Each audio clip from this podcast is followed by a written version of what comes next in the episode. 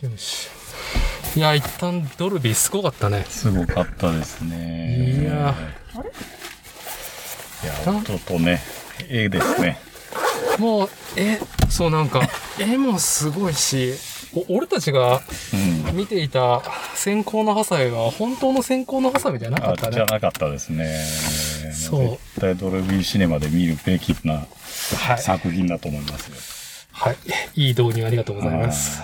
じゃあ、一旦このね、ミッドランドスクエアの地下駐車場から、えーミッドランドシネマ、先行のハサウェイドルビーで、えー鑑賞してきて、えー続きは帰って、はい、常滑に帰っていろいろ話しましょう。はい。お願いします。じゃあ、お待たせです。よし。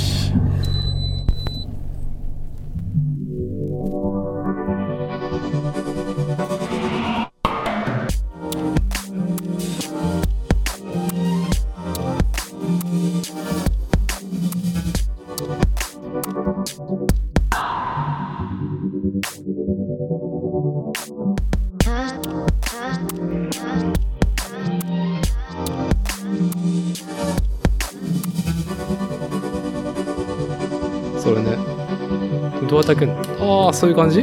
そうですね。それは、どこのお酒なんですか？これはですね、岐阜県の八百津っていうとこですね。あのあはいナッツフェス第2回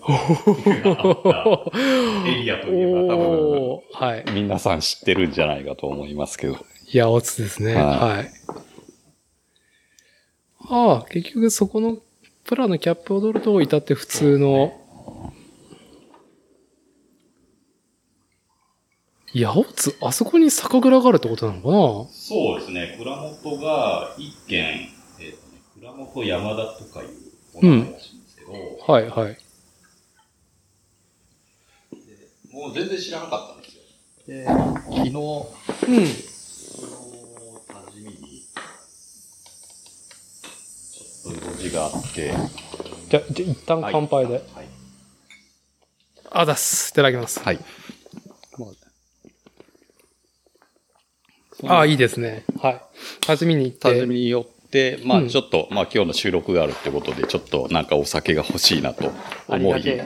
ありがてえ。はいまあちょっと馴染みの酒屋さんがちょっと多治見駅から歩いて5分、10分ぐらいですね。とこに、まあ玉木酒店ってとこがあるんですけど、はい。まあちょっと寄らせてもらって、で、まあそこで最初は、もう僕がもともと生まれ育った笠原町っていうところが多治見市のちょっと奥の方、まあ今合併してまあ同じ多治見市なんですけど、うん。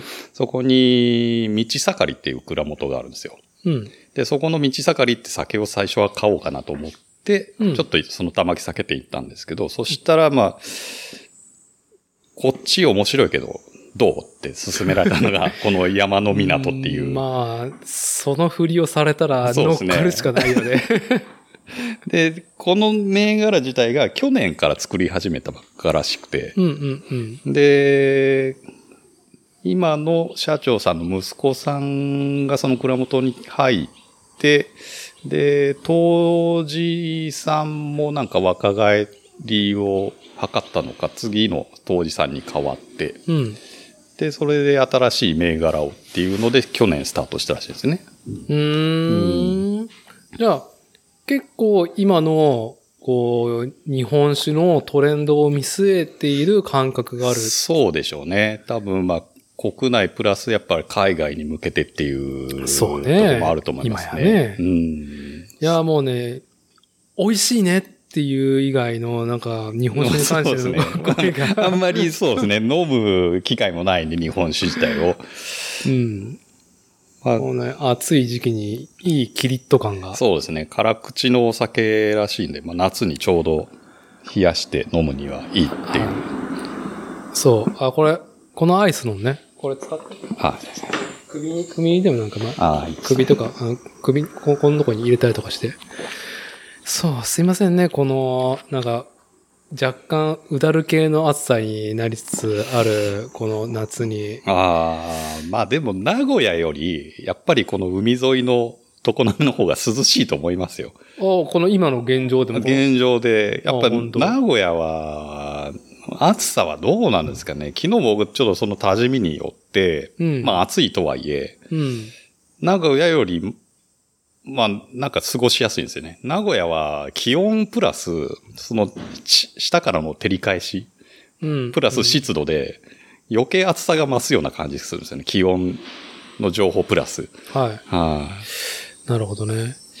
じゃあちょっと、この辺で、えー、番宣じゃねえや。はい導入やらさせてもらいますね。はい。えー本日の日付が2021年7月の18日日曜日、時刻の方が15時30分回ったところです。こちらは、作るをテーマに世間話をするポッドキャスト番組、作例。で、今回は私主催者、伊達剛と、そうですね、アバンタイトルから、おや、見知らぬ、うん、聞き慣れないおじさんの声がするよっていうところですね。えーこの番組ですね、初のゲストとして迎えております。えー、こう、肩書きを何にしようね。まあ、本業は、金属加工業？そうですね。はい。えーまあ、会社自体は、えー材料屋というか、まあ、鉄を販売している材料屋ですね。で、あその中の加工部門に在籍してます。なはい。はい。だから、普通の人だと、まあ、ホームセンターに売ってる鉄管ぐらいしかイメージつかないと思われるけど、もっとすごい塊とそうか、ですね。もうなんか見たことないなんかそのパイプとかはいはいはいを取り扱はいい。つつ、加えて、本当に、えー特殊な切削加工機だったりとかはいを置いて、まあ、例えばプレスの型をやったりとかはいする仕事をやりつつ、もう一つはその片手間で、えーウイローメダルワークスはい。という屋号をついにはいつけた、ヤナッチさん、はい。はいえー今回お越しいただいて、えーありがとうございます。ありがとうございます。で、今収録はですね、アバンタイトルでは、こう、ミッドランドスクエアの地下駐車場から始まってるんですけども、今回。えー、名古屋から、名古屋在住の柳地さんを、まあ私、伊達の住まう常滑に拉致をして、いわこの、倉庫がね、非常に温まっている、影、影の中とはいえ、倉庫がだいぶ熱を帯びて、だいぶ放射熱、影だけどあるなってそうです感じる。ね。ハゲ二人がっていう。ええ影の中にハゲ二人が、はい、今じっとり汗ばんでる収録。いや、久々にこの昼に撮るから、甘く見てたね。そうですね。夏本番ですからね。まだね、梅雨明けの、えっ、と、インフォメーションはまだ公式にはないけど、はいはいはい。明けてるね、これは明けてますね、これは。そうそう、あの、作るをテーマに、まあ、世間話をするっていうですね、このポッドキャスト番組の、まあ、えー軸がですね、ようやく最近決まりまして、まあ、あのーまあ、のんびりと世間話、飲酒だ話しておりますけど、そう、この番組の、えーメインアイコン、どうだろう。うーんと、Apple Podcast だと毎回このメインアイコンの画像になってしまうんですよね。うんうん。あの、何なんだっていう三角錐が横になっている。そうですね。あれは見てもわかんないでしょうね。に、まあ、自転車らしい車輪が4つついているっていう、まあ、僕らは当時、三角鉄馬って呼んでたんだっけ？はい。プロジェクト名、まあ今でも家にメモ書きが残ってますけども、しっかりと書いてありますね。ほんと。そう。まあ、えっ、と、このポッドキャストでも、まあ、えーちょいちょい私、伊達がですね、名古屋の自転車やサークルズさんの3階の、まあちょっと、まあ、なんと言ったらいいんですか、オフィスエリアにパラサイトしていた。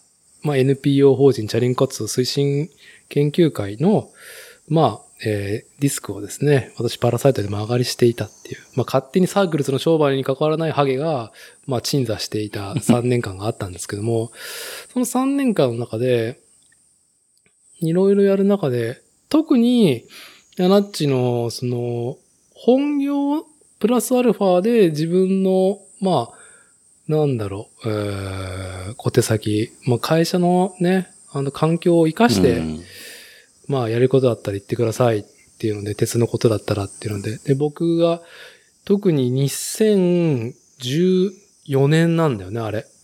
そうですね。はい。はい。えー NPO 法人として、まあ、一番頑張ったと思われる。うん。まあ、頑張った1位、2位ではないかっていう、まあ、名古屋市の、まあ、今はすっかり姿がね、まあ、変わりましたね綺麗にリニューアルされた、もうなかなかなか近寄らないですよ。名古屋テレビ塔周辺ね、ほんと。今、現在リニューアルされて、非常にシュッとしたう、ん。なんだろうね、商業施設兼ね。まあ、街の憩い場になっている、あの、セントラルパーク、テレビ塔、名古屋テレビ塔周辺、もうまさに名古屋市の中心部、都心部の中心にね、あるそのシンボリックなタワーのところをですね、えー、私の NPO をですね、10日間、あそこの、まあ何もないスペース、もともとは、電波塔として、えー放送局というか、まあ、テレビの電波を飛ばしてる時の、まあ、詰め所がありましたと。で、そこの機械とかは全部、あの、デジタル化、デジタル放送の移行の流れで、まあ、そこにあった放送機具は全部て、もう取っ払って、まあ、コンクリ打ちっぱなしのもぬけの殻になっていて、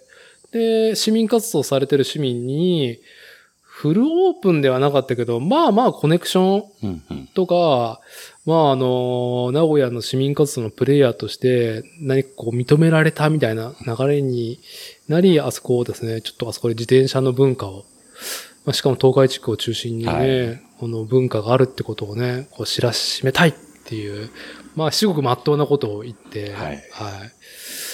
まあ、10日間借りて、まあ、このポッドキャストだと、えーコアメンバーである新服部製作所の服部深也、新くんとか、まあ、東海地区にそうやってフレームビルダーだったりとか、ものを作るっていうこと、自転車に関わるものづくりをしているところ、まあ、あと深谷産業さんだったりとか、そういう自転車に関わるところを、まあ、声掛けして、もちろん自分がパラサイトしたサークルズさん、はいそしてシムワークス、ね、今じゃもう、もう海外に知名度上がってすごいですねもう海外からのオねーダーがすごいみたいですね。人気の圧を感じるよねっていう。そう、そこの本当に初めての展示、メーカー展示うん室を、まあ、がっちり決めてもらったっていうのが2014年の11月の末から12月の前半まで確か撮ったような気がするな。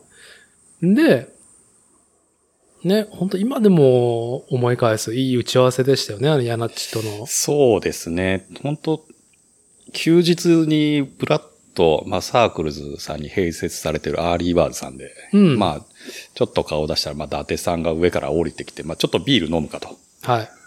まあ、その時、もう僕と伊達さんと多分、たけちゃんが、多分その時一緒にいたんですよ。はい。はい、で、その中で、まあ、今度こういう展示会をやるんだけど、うん。なんかアイコンになるもの作りたいよねっていうのが伊達さんから振られて、はい。まあその中でまあビールをみんなで飲みながら、メモ書きで、はい。これがさ、こう、だったら面白くないかな、そうそうそう。まあなんか三角木馬が鉄だったら本当にくだらないよね、みたいな。三角木馬に自転車のフォークと、リジットフォークと、あれは多分結局26インチのタイヤにしたんだったっけな。な。そうですね。うん。をつけて、はでこんなんで、可能であれば首を、首もねね。。あのね、ど、馬的な、はいはいはいはい。馬の首の敵みたいうんな尻尾的なキャラ感を作りたいね。まあ、あとは人がちょっと一人乗れたらいいよねぐらいの強度は欲しいねと。そうそうそう。はい。そこのリクエストは、はい。10分で、えー、叩き台。そうですえね。ー。あと寸法まで詰めていき、まあ、素材を、ね、鉄の素材の、まあ、えーと、仕様をヤナッチに提案してもらい、はいまあ、これぐらいの予算でできるかと思いますよ。はいじゃあ5でお願いしますって、10分で。早かったですね。早かった、早かった。あれ、過去僕がサラリーマンで、そうやって設計施策やってる中でもあんなに早く。スムーズでしたはい。はい。疲れてたからね、僕が。いや、それはあの頃は疲弊してた。まあ常に疲弊してた感じがしますよ。常に疲弊してたし、はい。まあ今思うと、意義の、意義のあることをやらさせてもらっていますし、えっ、と、今なおとは思うけど、はいはいはい。まあね、なんだろう、真面目にやりすぎて面白くないなっうて。いうのがね、こう、私立ての何かその面白みといううん、うん、か、うん、セクシーさがないなと思って、いいのができましたよね。結局、首と尻尾は作らなかったけど、あれ、長さ奥行き2000ぐらいあったよね。2000, 2000ミリ。2000、2000以上あったんじゃないですか？あれ、長さ的に。大人二人が、乗れました。はい、あのー三角鉄馬、はい。結構な高さだよね。そうですね。ちょうど、えっ、と、三角木馬の三角があって、その下に一応バーカウンター的な感じの天板を、のエリアを作ったわけですよ。そうね。そうね。箱で作ったよね。はい、そこがだいたい170センチぐらいの男性が肘をかけれるぐらいの高さに設計してるんで。あまず鉄、はい。鉄のテーブルを作って、結構な厚みのあるね。はい。その上になぜか三角鉄馬がそうそう、鎮座してるって。鎮座してるってはい同じね、長さの。そうそうそう。しかもなかなかいい、安全かつ、なかなかの乗ると、まあ、ね、乗った人間の股間に負荷が高めのね、そうです圧がかかる。かかりますね。なかなか角度、際どいぐらいのはい。角度でしたからね。そう、あれね、ね作って、まあそれに、まあサーリーとかのリジット、そうですえねー。黒森のフォークをかき集めて、26インチのタイヤを、まあ、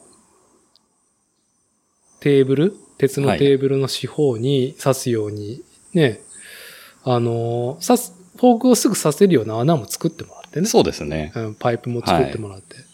自立し、なか、なんだったら走行も押せばなんとか。なんなら人を、人を三角鉄馬の上に、まあちょっとプレイさせながら走ることも可能っていう。はいで、ちょっと僕が持っていた、こう、大量のファーを持ってたんで僕が。はいはいはいはい。ちょっとね、こう、周りにファーをパッと。いや、あれは良かったですね。あれはよかったあれが入ったことによって完成されましたから。いやー、まあ、大きく、あれを理解できる人と理解できない人が分かれたと思うけど、まああれを理解、あ、いいねっていう人は、まあ大体い。友まあでも達っていう。結構な展示スペース取りましたよね。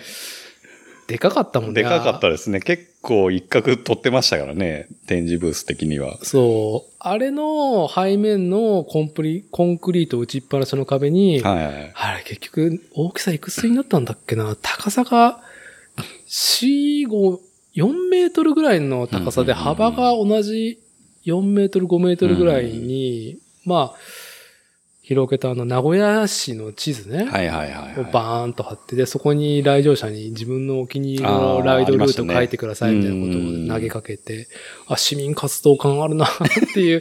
ね横で横で、横で、こうな、ある。いや、まさにね、アートだったと思いますよ。はい。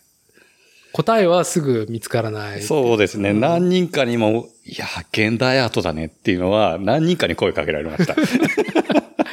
えー皆さんの、あのー評論、批評性が問われる。はい。そうですね。それを、ねはい。三角鉄棒を前にした。そうですまあ、それを見ないふりしてる人も何人か多分いたんだろうなとは思いますけども。はい。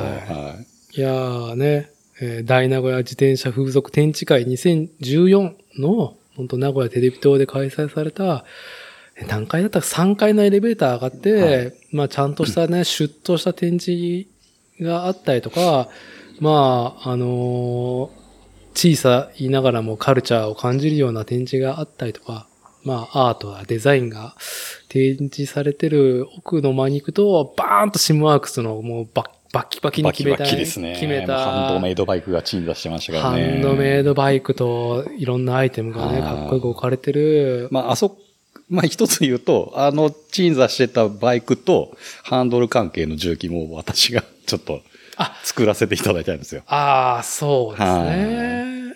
そう。で、まあ、同年はね、非常にさらに加えて、あのー詰まりに詰まってたから僕は、うんうん12月の中旬に、大須の一角でね、大須の、まあ、商あ店会はいはいはいの、何かちょっと催しの区画で何かっていうので、まあ、ストリートカルチャーを、うんその、なんだろう、提案してるところ、デザイン事務所さんから僕がオファーいただいて、何か BMX とスケートのショーをするような、そのランページとライダー集めをお願いできないかっていうのを僕が、まあちょっと仕事を振られて、まあ NPO として、まあ受けたんだけど、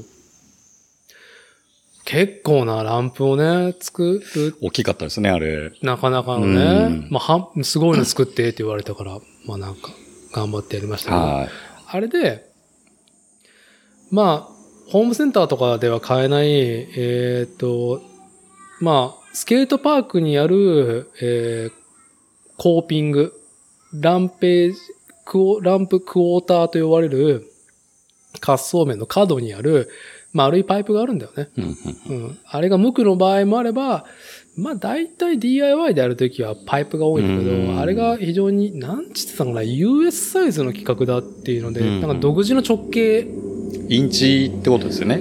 インチかつ、普通買えない、あホームセンターとかでは置いてない置い。てない直径だった上うに、ん長さが5.5メートルぐらい。そうです。ね。まあ一般的な丸パイプの定着、もう材料でまあ切り売りしてる最長の長さですかね、5.5っていうのが。だよね、はい。多分それを基準に僕があのランプ設計して組んでるはずだから、うんそう。で、あれを作るときも、確か、そう、コーピングのパイプもお願いしてそうでね、すね。持ってきてもらってね、はい。普通持ってきてくれないからね。そう。まあ、そう買ったところから自分で運ばないといけないですよね。そう、普通はいはいはいね、はい。運んでもらまってね。あまあまあ、それはまあ、僕が勤めてた、まあね、仕事先にもトラックがありましたし、うんうんまあその辺の自由が効いたんで、あれ、今勤めてるところ、とは違違うう会社なんですよ。ところだよねいあれはではいその頃は割と溶接と、うんえー板金、うんううんん、そっちが結構得意な会社だったので、まあそれこそその三角鉄馬を作った時も、まあやっぱり溶接の仕事がメイうんうんうんンだったので、ああ、そうか。はい。だから、あれ、さっと受けれた状態なんだよね。はい。今は、今の職場は切削、そうですね。今はどちらかというともう設備や金属を削る方の機械ですね。そっちが多いので、うんまあ溶接っていう仕事になるとちょっと今は自分のとこでなかなか直接は受けられないって感じですね。うん、うん、うん。うんそう。ま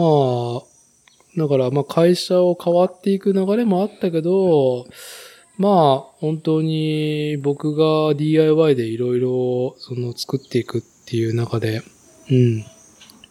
まあ、やっぱ、ランプもね、まあ、あの、面識、付き合いがあった、その、勅使河原大地くんだったりとか、まあ、敏夫くんだったりとかの、うなんかまあ、意見もちょっと聞きながら、まあ、とはいえ、あれを一晩で作らなあかんっていう無理。いや、あの、現場の必死感はすごかったですよ。本当に。俺あの、駐車場だったじゃないですか、あの場所が。あの、コインパーキングの。銀行の駐車場に一晩で、どうだろう、結局高さ5メートルぐらいの、5メートルあっただろうな、あれ。うん、あったと思いますよ。一番高い。はいその、登り切ったうね、んコーピングあるところの、まあ、高さ、うん、それを一晩で作るっていう段取りも含めて、いや、寝ずにやってね、まあ当時ですら僕は年齢が、ああ、2014だと、まあ40になるかうんっていうところが、まあ無理だよ、今。本当に、気気力的に難しいですね。いや、まず一歩もあれに関してやろうと思わないもんね。ねしかもあの、大名古屋自転車風俗展示会ね、はいあの、名古屋テレビ塔でやって間もなくすぐそれをやったっていううん。はい、まあその説はお世話になりました。っていう、流れもあるし、今現状ね、まあ、ヤナッチ自体も今、いや、えウイローメタルワークスはは今年名前、一応今決めたんだっ年け？決めました。で、まあ一応インスタグラムとかで一応、まあたまにポストはしてますけど、まだまだそんなメインな活動っていうわけでもなく、で、まあ今勤めてる本業の会社があるんですけど、うん。まあその中で、えー、まあ普段の仕事じゃない、まあ個人から受けれる、まあ案件だとか、うんって。いうのを、まあ僕を窓口として、えー会社に取り込んでいこうかなといううん。ところですかね。で、そこの中で、まあ、そのまま会社名を出して活動しても、まあちょっと面白くないなっていうのも自分の中であったので、はい。まあ今後先を見据えて、まあ自分の作りたいものを作っていこうっていう考えの中で、一応ウイローメタルワークスっていうかつ、ものをうんち。ょっと立ち上げたっていうはい。のがあります。まあ、だから、まあ、ヤナッチは、まあ、サークルズで自転車をね、しかもあの、西海岸のフレームビルダー、まあ、レトロテックとかですよね。はい。とかもう、好んで手に、ついつい買ってしまうぐらいのいい趣味をされていて、まあ、車もいい趣味もされてたんだから、やっぱり、ん？車関係でもお願いされ、車関係は、いや、特に車関係で作り物っていうのは個人的には今のところはないですね。はい。まあでもまあ、いろいろ、昔からなんかそういう仕事絡みで何か作れないかなっていうのは、まあその趣味の中で、うん。まあそういう車好きな仲間も多いですし、まあそういうところからちょっと相談されることは多々ありましたね。まあ僕の技術的にちょっとそこはできないかなっていうのでお断りすることが多かったですけど、うんうんまあね。だから、どちらかというと、まあ、自転車文化圏っていろいろ小物を頼まれてる流れもあって、だから、ね、近々だと、あれはシムワークスからのオーダー、あになるのかあのー CCB、CCB っていう名前だった？あの、あの、クリス・キングのフィクスドのコンバーターのやつですかね。ああ、そうです、そうはいです。まあ、あれは一応カルチャークラブああ、カルチャークラブね。は、はいいのブランドで販売っていうことで、まあ最初声かかったのは、まあシムワークスにいるケモチリョータ、うん。はい、からまあ軽くお誘いを受けまして、で、まあこういうの作りたいんだよっていうところで打ち合わせに、まあ田中さんだとか、まあカルチャークラブのスタッフが入って、はい。はい、詰めてって、まあ完成品まで作っていったんですけど、ああ、ちょっと、ざっとちょっと概要を紹介してもらっていいですか、えーっとですね、まあ、今、クリス・キングの、まあ、ハブっていろいろ種類あるじゃないですか。ああまあ、クリス・キングはもう自転車乗ってる方だったら、方だったら憧れの、そうですね、もう。あの、ハブ、はい、ハブ、まあヘッドパーツ。まあ、あれつけてたら、みたいな。どんだけ界隈でドヤ顔できそうるですねのかっていう。まあ、その中で、やっぱりまあ、僕らの、まあ、僕も含めてですけど、まあ、ちょっと自転車に興味を持ち始めたのがピストバイクっていう、まあ、うん固定のギアではい。乗ってる自転車があるじゃないですか。まあ2000、まあ、7年、7 8年年、8年ぐらい9年とに、まあこう、バッとブーそうムにですね。ね、始めて。はいまあ僕もそれの一人なんですけど、うんまあそれで自転車が好きになって、なんですけど、クリス・キングではその、そのピストに使われるコグっていうの、あの、うんリアハブっていうのがない、ないですね。。ないい。はなんですけど、海外、クリス・キングのハブをそのフィクスドのリアになんかつけてる人がいると。い。おうそれを SNS 頼りで、そうですねサーチはいデストロイしたと。はい。で、それをカルチャークラブのカモちゃんからちょっとこんなんあるんですよ、みたいなうん。話を聞いてですね。うんで、どうしてもこういうのをちゃんとした形で作って世に出したいんですけど、はできないですかねと。うんそれが去年の、えー春先ですかね、相談があったんですよ。い。うん。で、まあ僕も、まあざっくり、まあそれこそ最初の伊達さんとの打ち合わせみたいな感じでビール飲みながらじゃないですけど、うん本当に呼ばれて軽くできるんじゃないですかねっていうのは、まあそのシムオフィスの中で話してて、あ僕もこれだったらできるんじゃないですか。じゃあ図面ちょっと起こしてみますよ、みたいなうん。感じで受けて。まあその中で、まあ予算だとかその辺の見積もりはまあ後日っていう感じで、プロジェクトはスタートして、うんまあ、その打ち合わせ終わって1週間以内に図面を起こして、まあとりあえずこんな感じで描いたんで、いけますよ、みたいな。うんうん。まあ実際その絵は描いたんだけど、じゃあ作って製品として評価できるものなのかどうかが、やっぱ多分テストライダーかなんかに乗ってもらわないと多分製品できないんじゃないですかみたいなうん。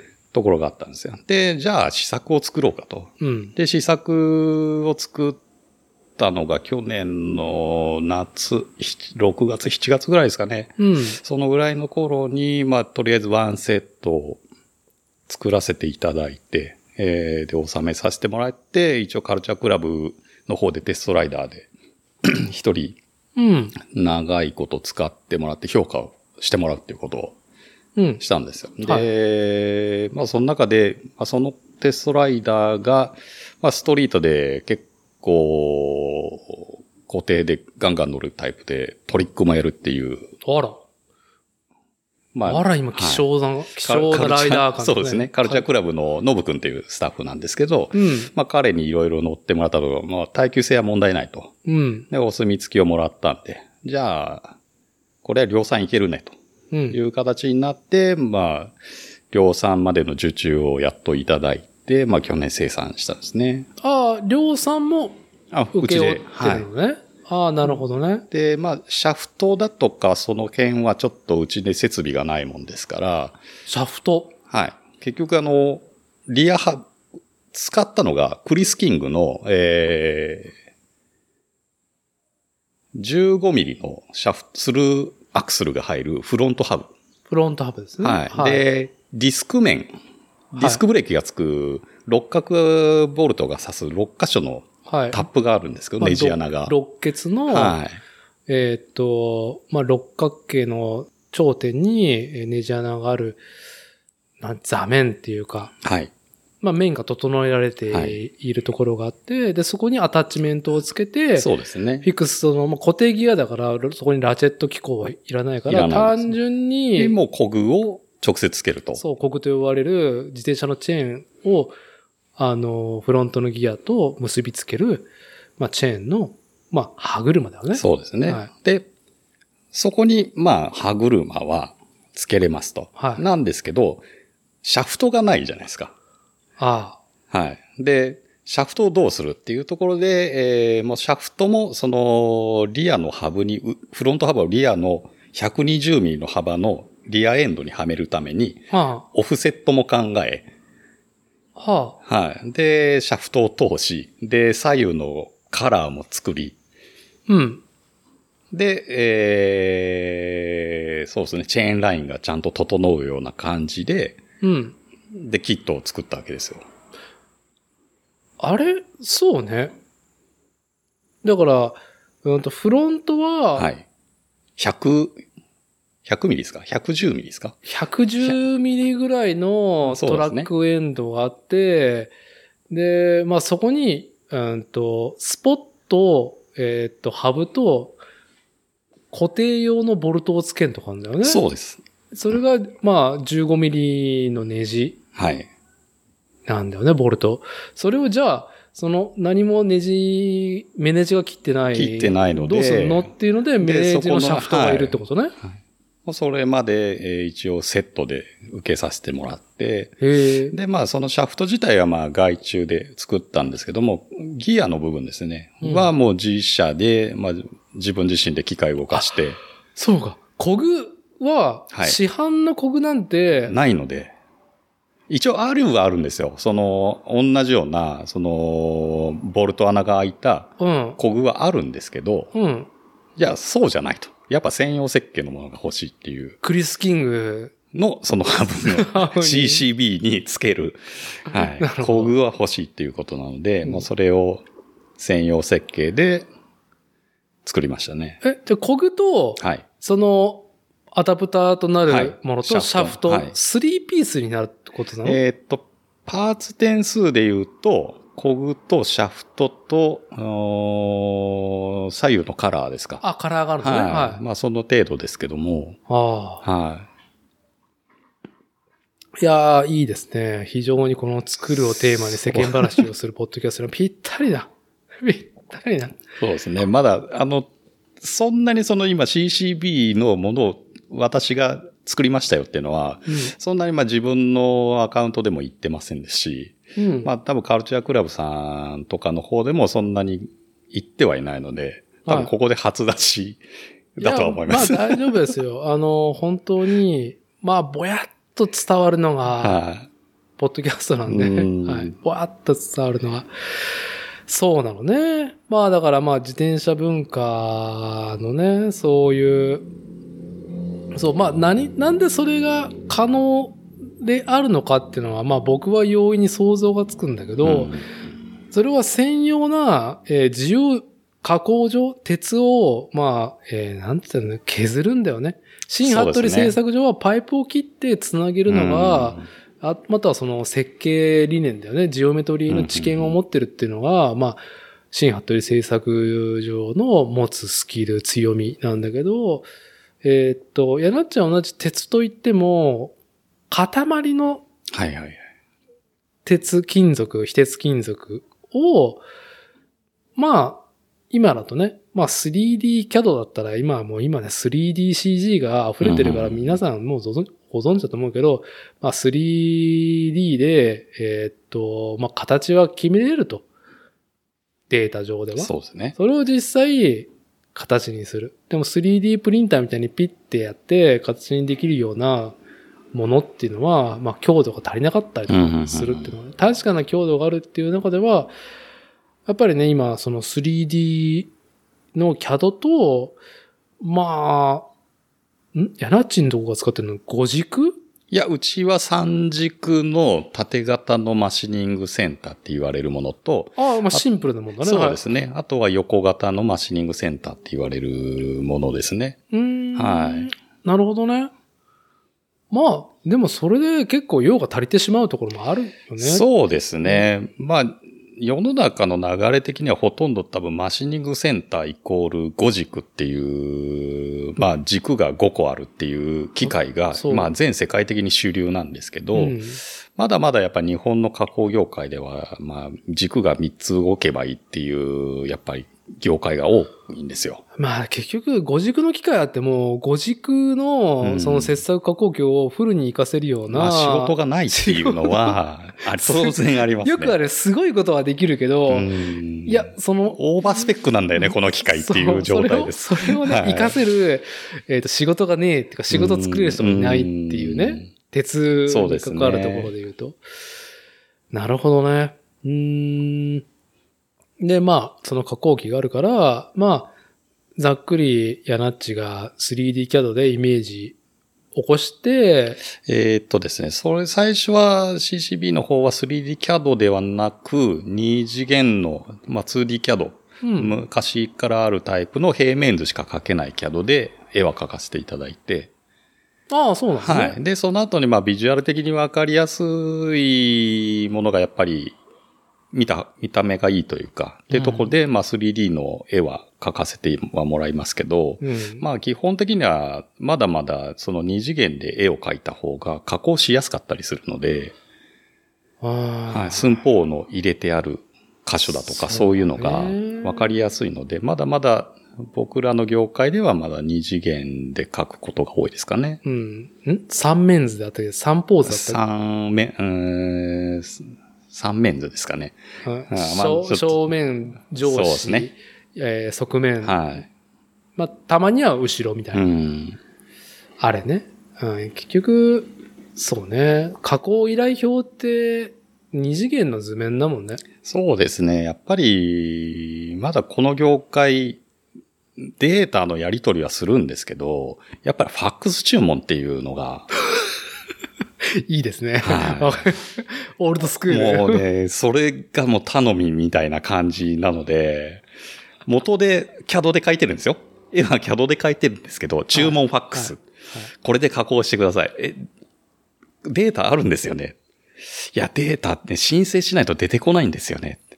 何のためにそのデータをパソコンで書いてやってるんですかと。じゃあ、え？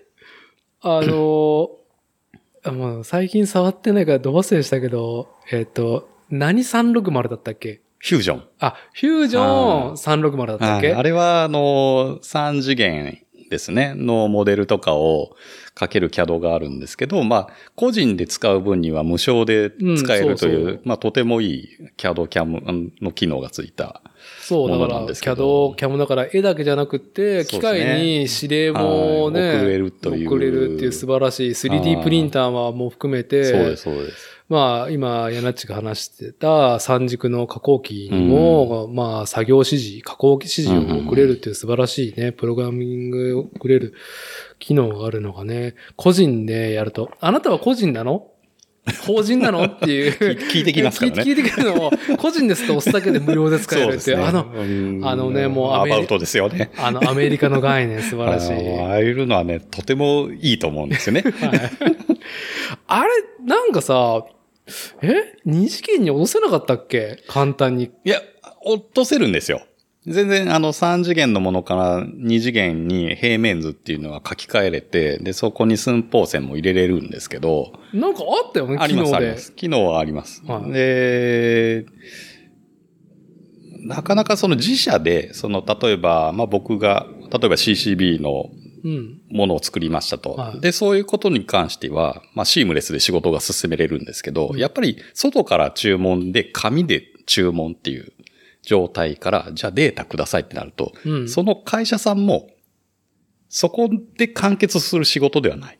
そこが真ん中に入ってるから、うんさらに先方、その上にっていうお伺いをしなきゃいけないっていう流れがあるんですよ。はい。でり倫理の反抗ね。そうですね。はい。で、その中で、その間に入ってる業者さんがおめめんどくさがあると。うん。おじ、おじさんたちが。もう申請するのめんどくさいんで、これでなんとか作れないですかね。はい。あの、断固の世代が、はい。言ってくるわけですよ。はいでももう仕方ないんで、もう結局その紙を見て、うん。もう一回自分の CAD でその絵を描くと。はわけのわからん仕事をやるわけですよねい。。わかりますよ。不毛ですよね。はいそうなんです。で、そこに金額が乗っけれないっていう、あこのね、図式をね、もうほんと早く変えたいんですけどね。あなかなか変わらないんですよ。変わらないねうん。変わらないけど、どう、どうなんだろうね。まあちょっと難しい話になるから、もうそうですね断固の、断固の世代の話はまあ、やめましょうささておきましょう。はい。はい。まあそういうね、まあ、なんだろう、個人、こ、うん。ヤナッチの主観からすると個人で受けてるっていう風だけど、なんかね、えーっと、そんな大規模で、大規模っていうか、事業規模が、その、施策開発っていう部門を受けません。うん。担当者を受けませんっていうところが、えーっと、まあ、ぼんやりとしたイメージと寸法の企画はわかるんだけど、それを加工、ね、形に落とし込むまでの手段を持たないところは非常に多いと思う。そうですね。ねやっぱり頭の中だとか、そういうので浮かんでるけど、じゃあ、注文するときに絵をくれとうん。いうところはやっぱり絶対的に多いわけで、はい。え、でも私絵描けないんでっていう、やっぱ二の足を踏んじゃって、どこにも注文できないっていう人は多分世の中いっぱいいるわけですよ。ちょっとしたことなんだけうどね。ん。でもそのアイデアって、まあこうやって、例えば対面で話をしてみるとか、うんまあメモ書きを書きながら話を聞く中で、ああ、全然できるよっていうのはやっぱり多かったりするんですよね。まあ、最近だと、うーんと、そうね。一つ僕が例に例えると、まあ、僕個人的に最近気になるところで言うと、まあ、車を変えましたっていうので、うんフォレスターにつくヒッチメンうバーん。を、その一からなんかもうね、無理くり溶接つけるっていうね、のもあれだから、キットがあるから、うんね、買えばいいじゃんって。きっともう結局、バンパーの下になんかヒッチつけれる四角いね、企画もののやつが出てればいい。はいはいはい。で、ボディが繋がればいい。うんでも非常に単純。で、誰でもつけれるような、その加工と、はい。まあ、あのーボルトオンしてもいい部位。うん。結構座標の話なんだよね。そうですね。XYZ をどうやって強度のあるもの、はいまあ、鉄とかうん非鉄金属でつなげるかっていうことだけの話で、うーん、工業人としては何でもないことなんだけど、うんニッチな需要だと、そこがね、なかなか一般でダイソーで売られるマスまではいかないわけだから、そうですねいい言ってしまえばその隙間を埋めてくれるのがね。うんそこは本当にワンオフで加工する。ね。で、やっぱり強度が保証されている鉄であったりとか、まあね、非鉄金属でいいよとかっていうので、ね、そこじゃ、途端にそこにアクセスできねえよみたいなね。そうですね。すごい壁ができちゃいますからね。まあもう、こうはなんとかできるけうどん、鉄はねっていうね。うん。身近じゃなさすぎますからね。素材的に。まあ普通だけどね。はい。最近カインズに溶接機が置かれて、あーありますね何十のこう加工室、皆さんがレンタルできる、無料だったっけな、あれ。加工室に、まあ、丸のこあったりとか、あの、ジグソーあったりとか、木工できる、うんうんうん。まあ、あのーいろんな道具がある中で、ついに、溶接機来たなそうですね。この常滑のカインズですら溶接機が置いてあってぎょっとしたんだけど、そう、でも、とはいえ、溶接機が置いてあっても多分溶接機、いやー、手を出す人が何人いるかですよ。何人いるかってそうですよね。そう、だから、うーん、なかなかね、木は、まあカジュアルうで、んそこで DIY やる人は、まあ、数多い方だと思うけど、DIY が好きだっていうくくりでいうところの割合としてはね、はい。鉄はね、本当に、うん、はい。まあ、それをメインで扱って、そうですね。まあね、設備が必須だもんね。うーん、まあ、家庭にある道具でできることじゃないですからね。さすがにで。きないね。はいまあ、じゃあ、まあ、これからも、ヤナッチは、まあ、うん、仕事も、本業のね、会社のね、加工はい。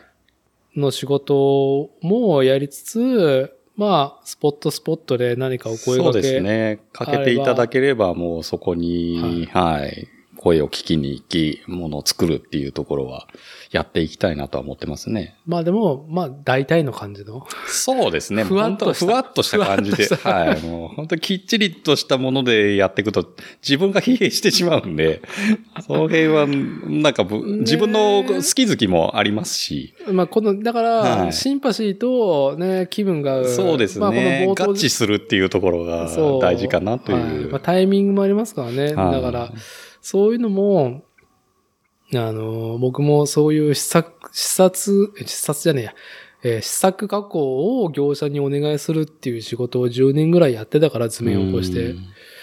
うん、まあそこの、なんだろう、まあ、かゆいところは知ってる方だからやなっていうの話は楽しく聞ける方ではあるけれども、と、三角鉄馬の話冒頭にしましたけど、はい。まあ、ああいう、いいねうん。そうですね。ベクトルがはい。同じ方向に向いていて、で、しかも、まあ、設備的、自分が触る、そのね、現状の加工機とのマッチングが、なんてことないんだったらやるよっていうう、んそういう感じだよね。そうですね。はい。じゃあまあ、これ十分、ほら、なんか、ヤナッチが、ね、僕が、いや、収録しようよって言ったら、なんか、僕なんかいいんすかとか、いやまあ恐縮ですみたいや、いなこ恐縮しますよ。ととか、あの、今までの話を、回をいろいろ聞いてますと、緊張でしかななかったですから。いや、なんかそういう風になんかね、リスナーサイドで言ってもらうと、まあ、なんかドヤ顔じゃないけど光栄だし、まあ、まだあれですよ、あの、ね、うちのまこっちが、は俺なんか何もできねえよってい。いやいやいや、あのスキルの高さは真似できませんって。あ、まあ、あの人も気分だからね。はいよし、じゃあ、加工の話を、はいまあ、いい尺でしたから、は先行のハサウェイの話しますあか。あ、しますか。一旦休憩とか大丈夫？まだ、まだ大丈夫ですよ。ちょっとお酒をそうね。せていただいていいですかね。お酒おかわりにする？はい。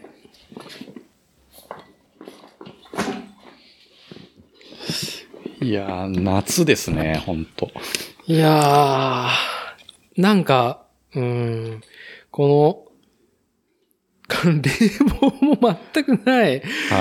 倉庫を抜ける風だけが我々の冷却をしてくれるっていう環境下で申し訳ないと思いながらも逆に夏を感じいや、感じながら、この汗を流しながらの収録おじさん二が。人がじっとりしながら。はい。これはビジュアル的には良くないですよね。うんまあ、あんまりね、ビジュアル前に出すタイプっていうのを、ポッドキャスト番組じゃないんで。はいはい大丈夫ですか？はい、大丈夫です。あのね、お互いなんか頭がね、こう、スキン、スキン感のあるおじさん二人がじっとりしながら、ヘッドホン、ヘッドホンしながら、あモニターヘッドホンしながら、うんね、酒飲みながら喋ってるっていう。そう、今日は、ついに、えー、ドルビうー。ドルビーで、えー専用設計された初の国内映画作品。はい。これは、なんか実写も含めて初らしいのね。らしいですね。もう伊達さんからそれを聞いて、まあちょっと驚いて、うん。最初はもう僕もそのドルビーシネマでハサウェイを見るっていう考えが全く最初はなかったんで、ないね。まあとりあえずハサウェイがやるから、ハサウェイはとりあえず見に行こうっていうだけだったんで、まあ1回目は普通のやつで見てたんですけど、うん。じゃあ一旦ドルビーの話の前に、はい。まあ我々の、そう、ちょっと待って、この、間はさ、カットするからさ、い。まあ僕と、ね、ヤナッチはさ、はい。まあ、時の涙を流してきたわけじゃないですか、今までガンダムシリーズそうで。ですね。いろいろと。いろんな意味で。ありましたね。ちょっと待ってよ、ヤナッチとのやりとりで。そうね、コロナもあったし、はいえーっと、その前に僕がこの常滑に、えーっと、名古屋から、まあ、まあ、こうね、今日移動したってのもあるけども、なかなかね、なんか間が合えば飲んでたみたいな。そうですね。そういう間柄が、はい。うん。なかなかね、会う機会が減った中で、うん僕が名古屋に出張って、やらちょっと映画見ようよみたいな、うんうんうん。ねちょっと待ってよ、いいよ。別に、この間はね、カットするから、僕らが、プロメアを見たのが最後なのか、それとも、機動戦士ガンダムナラティブを見たのが最後だったのどっちだったっけ？ね。プロメアが最後なのかなどっちかですね。どっちかだよね。まあ、どちらもミッドランドシネバ、いや、えーっとね。あれ？どっちかが109だった気がするな。あ、そう？そうです、そうです。あ、プロメアをミッドランドで見て、ナラティブが109だったかな。いや、ナラティブじゃない109ですのか。ミッドランド、ミッドランドシネマ2 2ですか。そっちですか。で、あのー下で、あ、そうですね。なんでもね、あのーなんか新しくできた商業ビルだけど、人が、客が入ってない、なんでも言えない酒が飲めりゃいいやと思って入った、ね。風来坊かどっかで、そうですね。何だったんだと。まあ、プロメアは、うんまあね、トリガーが、まあ、本当に俺たちが見たかったトリガーっていうのを見せてくれた。まあまあまあ、本当に両手上げてう、んまあね、歓喜できる。だから、そうね、今日のドルビーの話をする前、先行のハセを見る前といったら、基本的に僕たちは、えーガンダムユニコーン、そうですね。一緒に見始めたのがユニコーンの時ですね。ユニコーンも一緒に見に行っ行ってますね。何話かい全部ではないと思いますけど。後半だよね。そうですね。4ぐらいから一緒に見始めに行ってるんじゃないですかね。そう、エピソード4、5、6、4、5、6、7って結構じゃないかって。そうですね。行ってますね。ね、見に行ってるよね。で、おじさんがうね、ん。まあ本当にあの、このポッドキャスト番組作例、まあ42回がですね、ニッパイド特部のカラパタさんをお迎えして、うんまあ、あの、カラパタさんはどちらかというと、はいまあ、なんだろう、こうね、重力に魂が縛られてない方だと思うんですよ。そうですね。我々も完全に重力に魂を縛られてい縛られてますねるね。本当に、うんジオン軍残党として。そうなんですよ。空への憧れはあるんですけど、上がれないんですよ。うんはい。として、まあずっと、まあ、ね、こう10代から生きてきて、で、ピストブームで、ピストカルチャーっていうね、ん。面白い文化で出会ったら、ああ、ジョン軍残党だねっていうのがそうね、こうお互い認識し、はいはい。で、彼これの付き合いだっていう、まあ40過ぎてる二人なんですけど、うん。初老二人組なんですけど、そうやっぱユニコーンはね、うん、まあ、カラバさんの言葉を借りると、本当に老人に点滴をね、打ってるっていうそうですね。まあ、最高の点滴でしたね。最高の天敵だはっていうね。はい。で、そういうタイプの我々でしたと。うんで、ナラティブがやると。はい。はい。なんか、なんかもう、非常に希薄な予算感を感じる。そうですね。その、なんですかね、サンライズと、あの、総通の、あの辺の絡みの、絡みなんだろうね、きっと。もう、なんか最終局面というか、うんその辺が見え隠れする予算作りというところで。もう、なんだろう。ガンダムユニコーンが、まあ、うん5、6年やって、最後テレビアニメもやっうん。やったというか、ただ24分にカットしただけそうですじゃないかっね。うん、再編集しただけのて。いう、やった上で、まあ、あ名前で忘れちゃったけど、ガンダム、機動戦士ガンダムユニコーン、まあ本当、うん宇宙世紀と呼ばれるガンダムの歴史、アムロレイが出るガンダムはい。の歴史を、まあ、深掘り、うんもしくはその富野義行監督の、えーっと、描いた世界観をさらにり、ね、それをもとに、なんだろうね、まあ、行間を、まあ、埋めたというか、うん。うん。うん。まあ、俺たちがね、ガンダムファンが見たかったものを、同じガンダムファンとして、小説としてうん描き切った上でのその映像化が、まあ、エピソード7まで、あれもね、劇場公開の映画ではなくて、ブルーレイを発売する上での、ねまあ、記念うん、上映でしたね。っていうので、うん基本、2週間か1ヶ月未満だったんそうですね。短い。いですからね。で、それを終わり、うん。ガンダム、機動戦士ガンダムナラティブはいという、ね、ユニコーンの後、あと。そして、えーっと、その時は明かされてなかったハサウェイだったりとか、うんまあ、F91 っはい。ていう、まあ、ガンダムのユニバーサルセンチュリー上では、まあ、ユニコーンの後とされる時代に行く流れの、まあ、一個のエピソードを新たに、えーユニコーン原作者が描いていて、うんそれの映画化。はい。キャンペーンすごかったよね。なんか、すごかったですね。歌い文句が、はあの、手書きによるアニメーションそうですね。かの、なりコマーシャル売ってましたもん。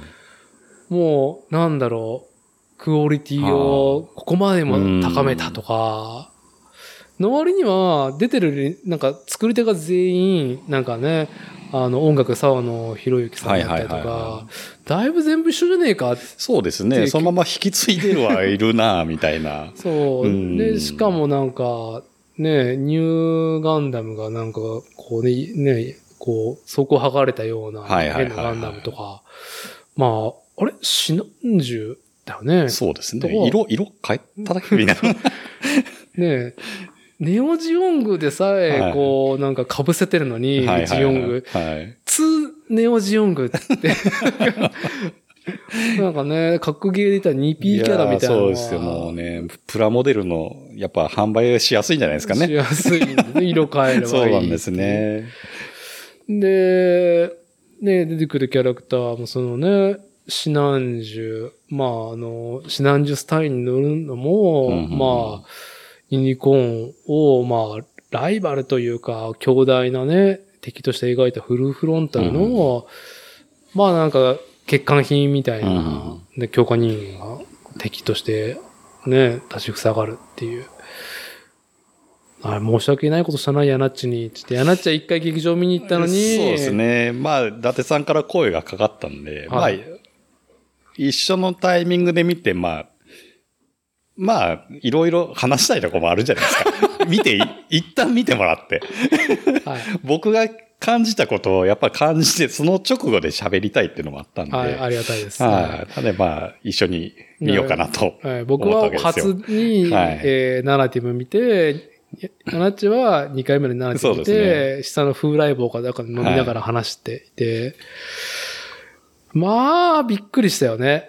そうですね。まあ、結果言葉が出たのがゾルタンっていう言葉しか二人から出てこなかった。そう、ゾルタン、あいつは、あいつは本当に良かった。そこしかなかったかなっていう。ね、もう本当に。しかもあの、冒頭15分を、まあなんか映画の冒頭15分をね、アニメ作品なんか公開あそうですね。YouTube とかでさ先行でやっちゃってましたよね。ねっていうのが、まあ最近売りじゃないですか。ううんんまあこの、今日見てきた先行の補佐もや、もうそのキャンペーン入そうですってたし、ねエヴァンゲリオンもね、うん新エヴァンゲリオン劇場版もやってたと。うん。あの、本当に冒頭15分しか作画がしっかりしてないっていう衝。撃の作品ね、はナラティブ。うん。あそこまでギャップがある作品は多分、この先に出てこないとは思いますよ。そうね、あの、新体制のバンダイさん、そうですねははいい。サンライズもね、バンダイ参加になりましたそう。ですね。ししっかりあのアニメを作ってる。もう100%もうバンダイですから。まあね、プラも売るなりしてもいいけど、うんうんうんまあちゃんとした映画。作品をね、やっぱ作っていただきたいと。まああれで僕たちは時の涙。流しましたね、あれは。なんか、今までガンダムを追っかけてて、これはないだろうという仕打ちを受けましたから。ねはえ、もう、ユニコーンでやっていた、はいその老人に対する天敵うんうんうんうんの粗悪品そうですね。あの点滴薬薄めた、薄めた。薬打たれ、うちに行ったら、なんか水打たれてましたみたいなっていうのがナラティブ。はあ、これ薬ですよって言わされて打ってるようなもんですよ。はあびっくりしたそうですね。あの将棋はすごかったですよ。で、僕、あれですよ、なんか、もうね、言ってしまえば、大きな要因の一個は作画崩壊してると。うん。衝撃の うん作画も、あの、F91? はいはいはいえっと、なんだろう、89年だったっけな ?1989 年か、まあそれぐらいに公開されたガンダムの映画シリーズの中で何十年ぶりの映画作品。はい。手書きにこだわったうんセルワークっていう、絵がすごいっていう触れ込みをしていて、見に行って金払ってみたら 作画、もう大大半が作画崩壊してるっていう。いやー、すごかったですね。本当にね、もう、最後、もういいか、もうこれやめとこう。そうですね。いや、あの頃、頑張ったんですって。何お金集めに。お金集め頑張ったんですけども、限界だったんですよ、多分。ねなんかさ、ツイッター見てもさ、はなんか、機動戦士ガンダムナラティブ、さすが劇場ガンダムすごかったみたいなはクオリティがやばいみたいな、なんか、そんな触れ込みしてたけど、い。はいや、ステマのね、情報しかい。なかったですね。っていう中でう、んで、僕はその後ブルーレイを手に入れ、あ、そうですか。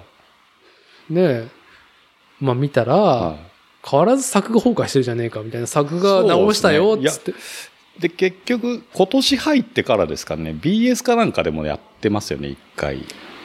BS。ネットフリックスでも。ネットフリックスでもやってましたっけ？見える見える。で、やり始めた頃にツイッターでも割とナラティブ好きだみたいな感じの意見とかもなんかタイムラインに上がってるんですけど、ん？みたいな。そんな風に僕は思えないんだけどなっていうのをずっと感じてまして。はで、まあその中でやっぱりそのナラティブの後に、この今回の選考のハサウェイやるって決まった時にい。、はい。おやおやと。まあ、僕たち一緒に見ましたからね。はいあの、機動戦士ガンダムナラティブが、はい。2018? そうですね。か9なんですね。18か19。多分はい18 18ですかね。うん。で、なんかこう、ああ、終わった。うんったら、エンドロールが終わったら、あのー今の先行ハサウェイのメイン、そうですねメインタイトルになるあの曲、うん楽曲が、テリンリンそうですね。で、流れて。ハサウェイうんがテクテク砂浜を、そうです。ビーチスーを歩くところツ姿で、ね、まあ、ジャケットは手に持ちっていう。で、腰を据えるっていう、はいなんか不穏な作画だったんだけど、そうなんですよ。当時ね。当時、あのままでいくと、いや、これ、また同じ二の舞じゃないのかっていうのは、ふっと浮かびましたよ。あれ、あの作画さ、一、はい個だけ使われてるもんね。ビーチ歩いてるとこだけ使。ってます。あれね。そう使ってます。はい。だから、おーっと思ったけどう、んだから、我々、やっぱ、先行のハサウェイやるっていうことに対しての、なんか、事前のモチベーション、まあ、我々はもうね、えっ、と、ジオン残党おじさんとしては、ガンダムとついたら、まずとりあえず摂取するからって。そうです。見届けていかないとっていうところはありますから。まあ、ライフワークといえばかっこいいけど、ねうんまあ、そう、今日は一緒にドルビー見に行ったけど、はい僕たちはそれぞれ違うタイミングで、まあ、ハセ見に行ったじゃないですか。うんびっくりしましたね。そうですね。もう本当に上映始まって一緒に2週目ぐらいに僕もまず通常版で見に行ってですね。通常の、そうですね、えーとドルビーシネマではないないね。はいやつで見に行きまして、まあ、始まった瞬間からですねはい。やっぱりの今までのガンダム作品とは違うじゃんっていうのがはい。全面に受け止めれるぐらいのもう作品のスタートだったんですよ。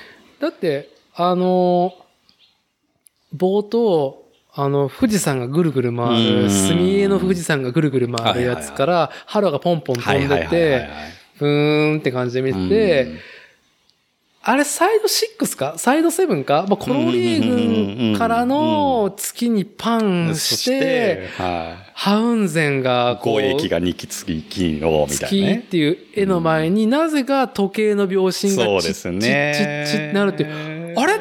ドキドキしますよね。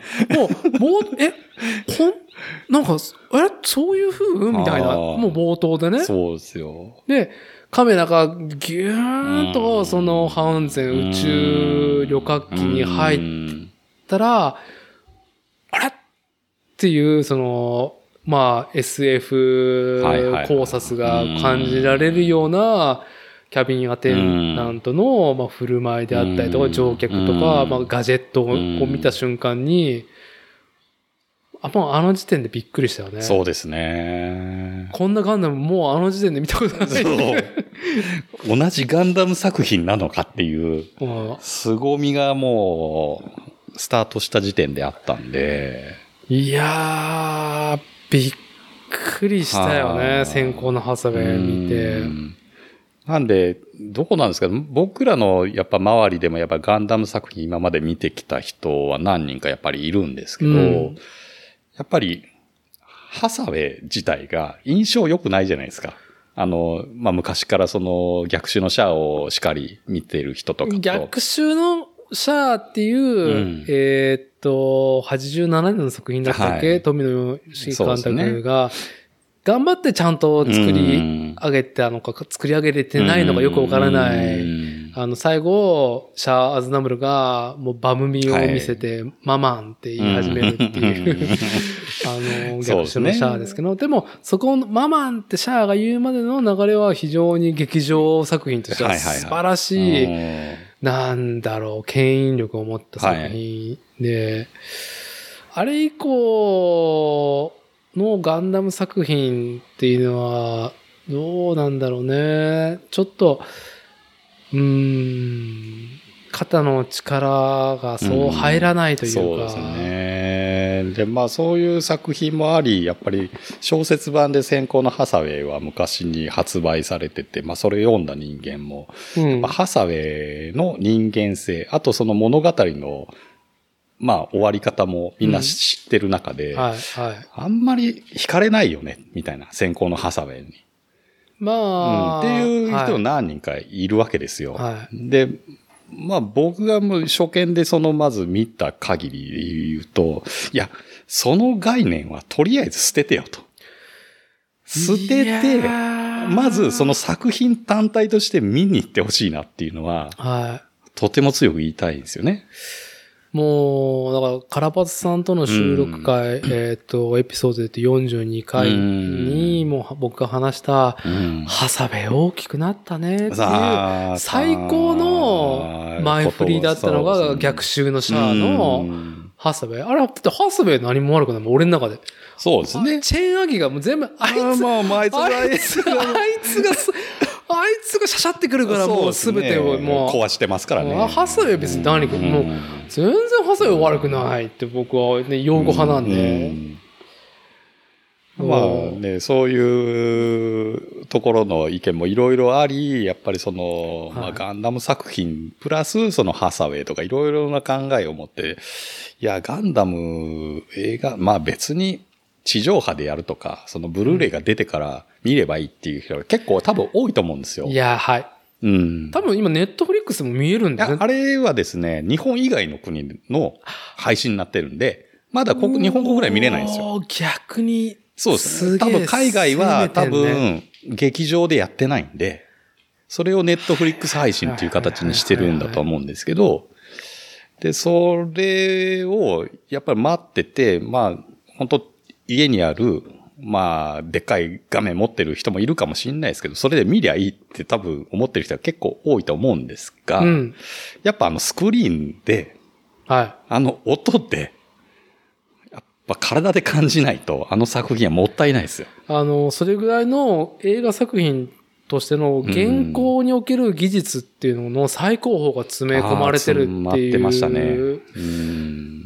まあ、カラバさんみたいにガンダムだったことが不幸っていうぐらい、ああ、それはあるかもしれないですね。先行的なイメージがついちゃってますからうんね。まあでも、海外はないわけだからさ。ないですねあれはすげえ評価されるうん、と思います。と思うし、うんまあ我々の先行のハサウェイに対する、まあ実際のリアクションは、まず一回見に行くと、うんえーっと、劇場でしか買えないブルーレイが、はいはいもう映画見たのにすぐブルーレイ買えるって状態そうですね。それは見た人じゃないと買えないっていうう。通常ね、これってサービスとしてはもうなんか、あのーなんかちぐはぐというか、なんかおかしなことになってるわけじゃないですか。もう映画見たんだからブルーレイ別に買わなくていいでしょっていうすぐはねっていうね。うん。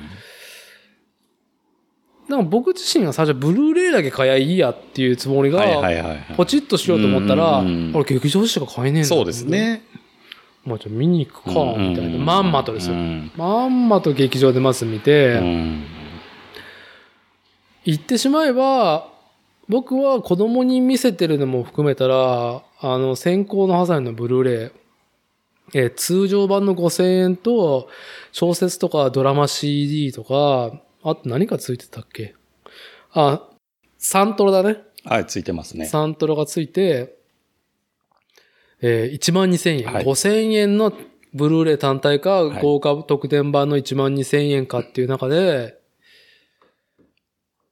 まあ、5000円が売り切れてたから、ああ、じゃあ、1万2000円なんですって。で そこに迷いもなく、そうですね。いや、これを買ってかないとまずいなっていう感じがあって、まあ家でもうすでに何回も見てるわけじゃないですか。はいはいはいはい。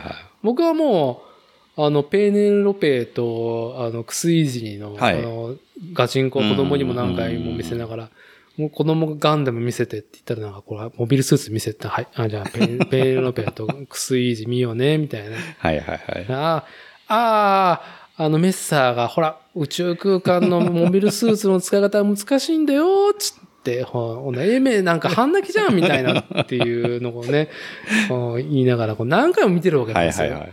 でも、ドルビーがやべえ。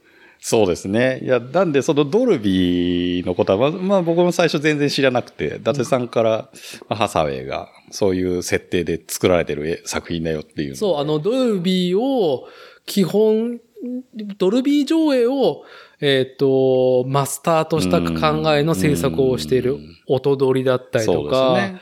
映像の作り方だとか作り方だったりと。か、音入れ、編集、形にするっていう。通常は、こう、これもウィキ調べぐらいの知識だけど、作品作りました。うんもちろん画質、画像、映像、音はこだわりを持って仕上げるんだけども、うんそれをドルビー用に再編集し直すっていうのが普通なんだって。でも、撮影の時点で、もうあれだよね、アニメって撮影ってないじゃんっていうのが、多分新鋭、まあ、庵野監督ぐらいあから多分撮影概念すげえ変わってると思うから、アニメって。撮影だよね、あれは。そうですね。なんで、本当カメラワークとか、そういうのを感じられるわけですよ、作品の中で。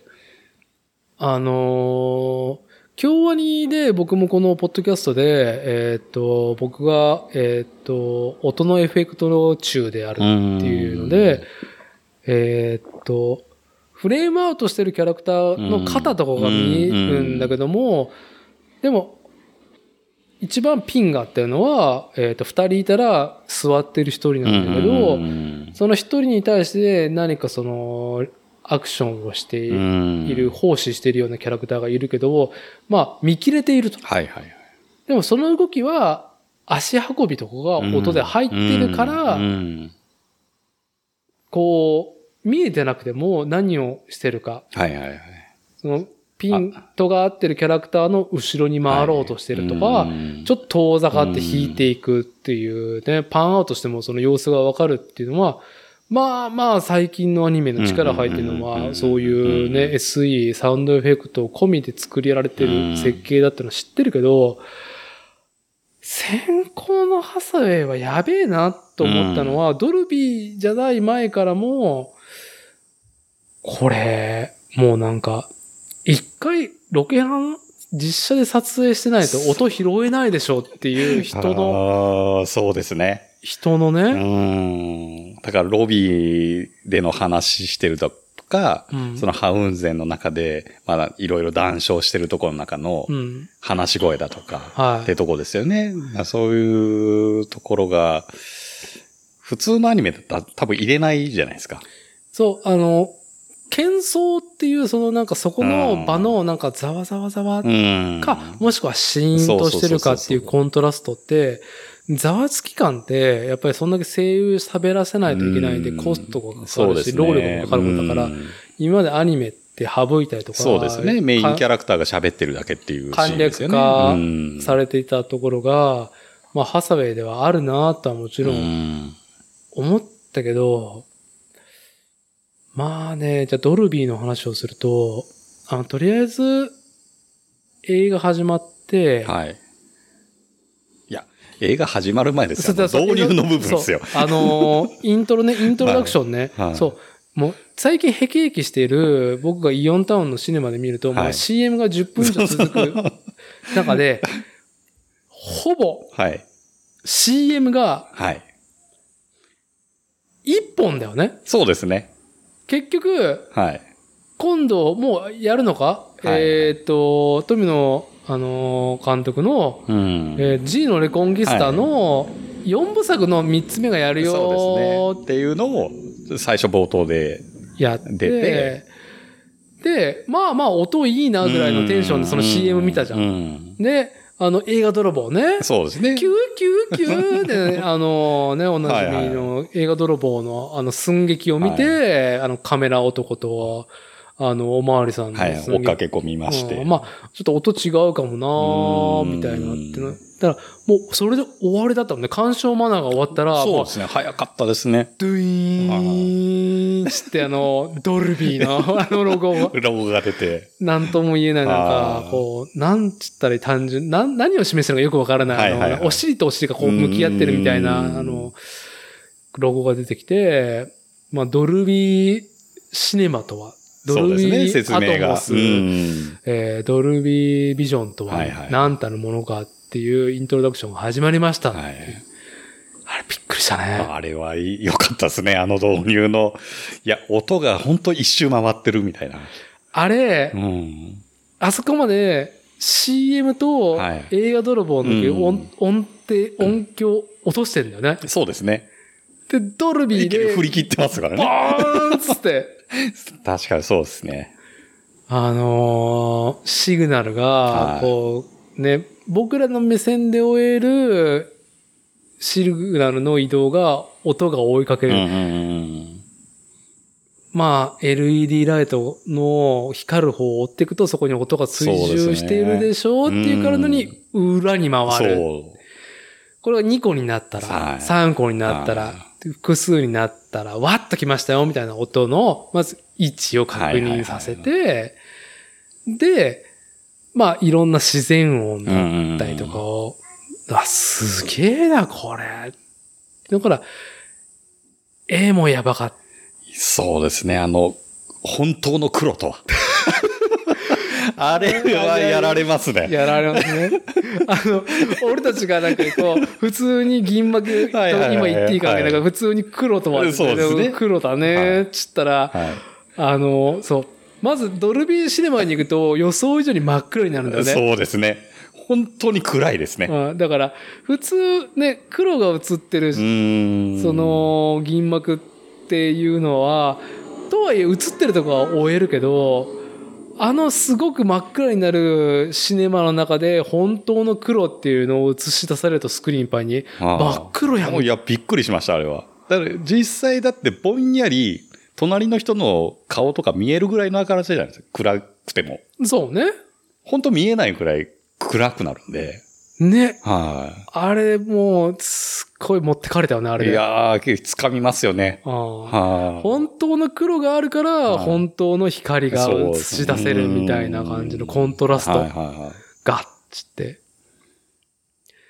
映画に生命が。っていう。ね映画に息吹がだったっけ？なんかそんな、そんなキャッチコピーがボでもーンそうっすよ。で、各地のね、ロなんか絶景の映像が流れながら。そうね、うんあの、カヌーで、はいあの激流下ってうんく自然の水しぶきとか、まあ、あとはその、ね、波打ち際のやりとりとか、まあ、太陽が沈む絵とかを見せられて、マジか、ドルビー。そうでもうなんか。か先行のハサウェイ始まる前から、おじさん二人で感動ですよ。まあ、多分、初めて見に行った人みんなギョッとしてるなぎょっとすると思いますね。あれでうん。で、ドルビーのあれ、どうだろう、す3分はあったよね、あの。そうですね、最初この。のイントロダクションうんドルビーあったと思いますね。終わったら、まあなんか映画の CM 入るかなってのまあまあ全くなく。本編始まってう、んあ、もうなんか通常で映画見ると今、こう割引なんか1800円なのか？ミッドランド1900円だと思います。はい。に対してドルビーで課金されて2400円になるっていうのの、うんうんまあ、あのね、プライス。いやー、これはね、2400円安いんじゃないかなって僕は。あの体験ができるなら。あの、もうすでにあの、ドルビーのイントロダクションの中でだいぶ満足あそうですね一回なんかいい、いいまだ映画、ハサハサウェイの歯の、歯の字も言ってないですけど。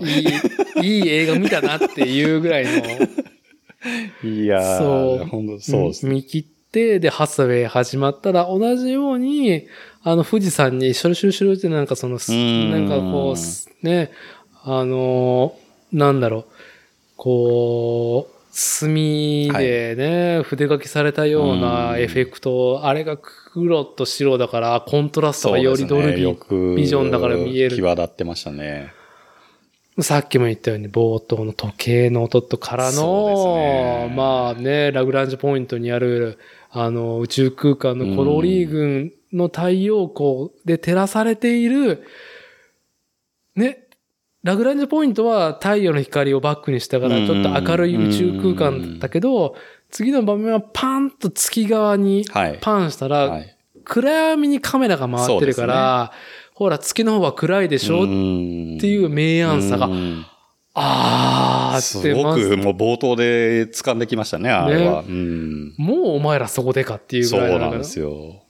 で、こう、カメラが引きで、ハイソサイティな人、ね、特権階級しか乗れない、あのー旅客機の中に、はい。引きから、うん。ハウンゼンの、この機体内にこう入っていったら、音的に中に入ったっていうね、カメラがずーっとうん。こう、クローズアップしてって、ハウンゼンの機体の旅客室というか、客室の窓からパッと中入ったら、音的に、あ、俺たちは今ハウンゼンに入ってたっていうぐらいの、そうです。宇宙空間のあの無音の中から、そう。音がある、空気のあるはい。中に入った感。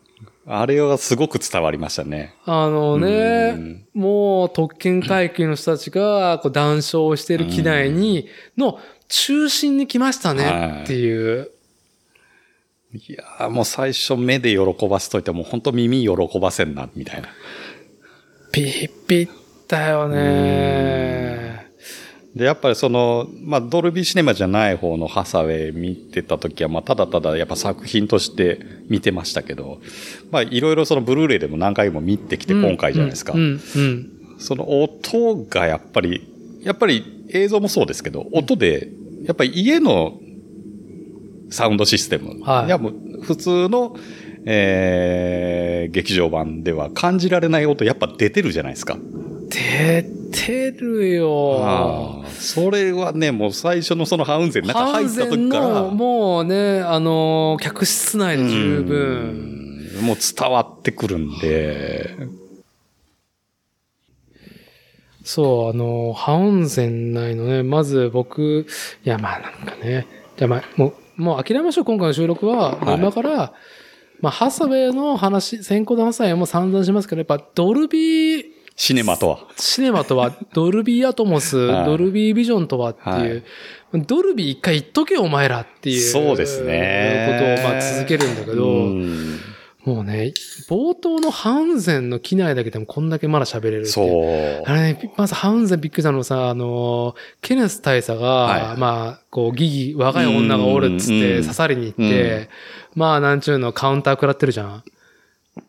で、最終的にあなたって面白くない人みたいな感じで、ギギが座ってる座席から、まず腰を浮かせるっていうその座席のし高級感。そうですね。と、女性、長髪の女性が、うん。まあ、ちょっとその、丈の長いスカートだったりとか、そのひらひらしたものを身にまとってる、こう、女性が自分の席から腰を浮かし、えーっと、肘置きが長いとはいえ、はい。隣の席にぐーっと上半身を寄せて、ね、ケネス大佐にケチをつけるっていう、あの仕草での布の擦れる音そうですね。ざわざらざらざらなんだ、この音の、なんですかね、耳に入ってくるだけで、その布の質感というか、はい。あれが伝わってくる感じにもう本当に鳥肌が立ちましたけどね。びっくりするよね。まあまあこれも順を追っていきましょう。はいシーケンスとして、あ、いいいいですか？ハウンゼンの機内。体あ体体験に突入しますよ。体験に突入します。いい いいです。体験に突入していいですか？ハウンゼン。いや、でもあれグラス2個持ったじゃないですか、ケネス大佐が。はいはい。あれ僕の聞き間違いかはわかんないですけど、グラスの中の液面が動く音がちょっと聞こえた気がするんですよ。手前のね、はい。しました？やっぱり。奥にはい。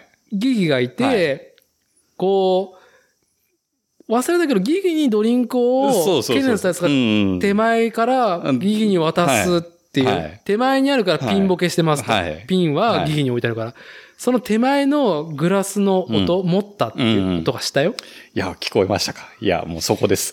え なんか落としたみたいまさに、な。はい。まあ無重力、まあ反無重力化だよね。ね完全重力ないわけじゃないからね。うんはい。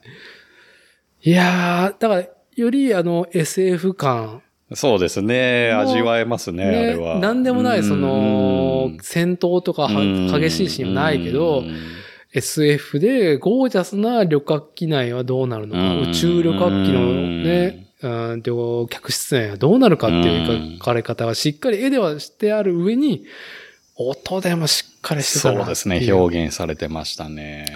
はあ体験途中にしていいですか？あどうぞお願いします、もう。はいね。いい音でボタンをパチンパチンパチンそうですパチンして。ね。もう重力感じられてロールし始める感がね。はいね。もう。で、あのーね、現在の、こうね、こう、時間的な座標が示され、はいはいはい。ね、宇宙世紀が始まり、うんね、シャアの反乱から12年してね体験入ったら、来るわけですよ。ブースター付きの。ギャプランが後ろから、ドゥワッつって出てくるわけですね。来ましたよね。そう。あの、こっから急展開が始まるんだけど、うんなんか、やっぱりああいう激しいアクションの時の音と、そうじゃない時の音の総量変えてるなっていうのを感じた。だいぶ変えてましたね。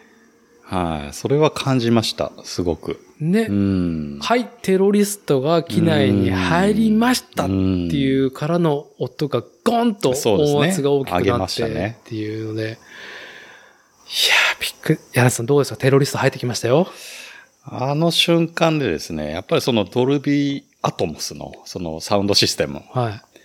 その、ただ音が出てるわけじゃなくて、その銃から弾が出て、どっから音が出てるのかはい。っていうのが伝わるわけですよ。はい。じゃあキャラクターがここから発砲しましたと。はい。そこから音が出るんですよね。そう。見えてる奥行きのところから発砲してるんですね。はい。それは今までのアニメで感じたことないんで。あのーハサウェイがこの天末の後半、機種、コックピットに向かった時に、うん後ろから助け舟ではいはい3点バーストでうんタタタンタタタンって打たれた時は、後ろから銃声がしましたもんね。しましたはい。その音の出し方っていうのは、これがドルビーアトモスのサウンドシステムなんだっていうところを、遺憾なく発揮してたので、はい。いやーもう、すごいなと。まあ、どうやって音作りをしてるのかもわかんないですけど。でね、あれ。あそう、音がいい、迫力があるっていうのは低音従者と僕は思ったんだけど、ーはいはいはいは高音の重、い。うん。あの、重要性を知ったのは、うんテロリスト介入の時で僕は、そうですね。あのー沢野博之さんのサウンドうんうんうんうんこで劇的なサウンドがパンと入るんだけど、はいあれ、こんなに高音がある楽曲だったんだっていいうのを知れたのと、一旦、その、なんだろう、こう、突入されて、えーっと、制圧されました。はい。で、夫人をサブマシンガンで、うん。あのね、殺しての流れで撃つはいはい。って時のスローモーションで撃たれる、まあ、アサルトライフル、え、じゃあ、うんアサルトライフルで誰切ったら撃つそうですね。の、薬莢とかがはい弾ける時の金属の高そうですね音がす、キーンって、いやーあれの質感が、こ、こんなん入ったんだっていう、ね。そうですね。本当のなんか金属の質感の音がもうはっきり再現されてるっていうのが、いやー、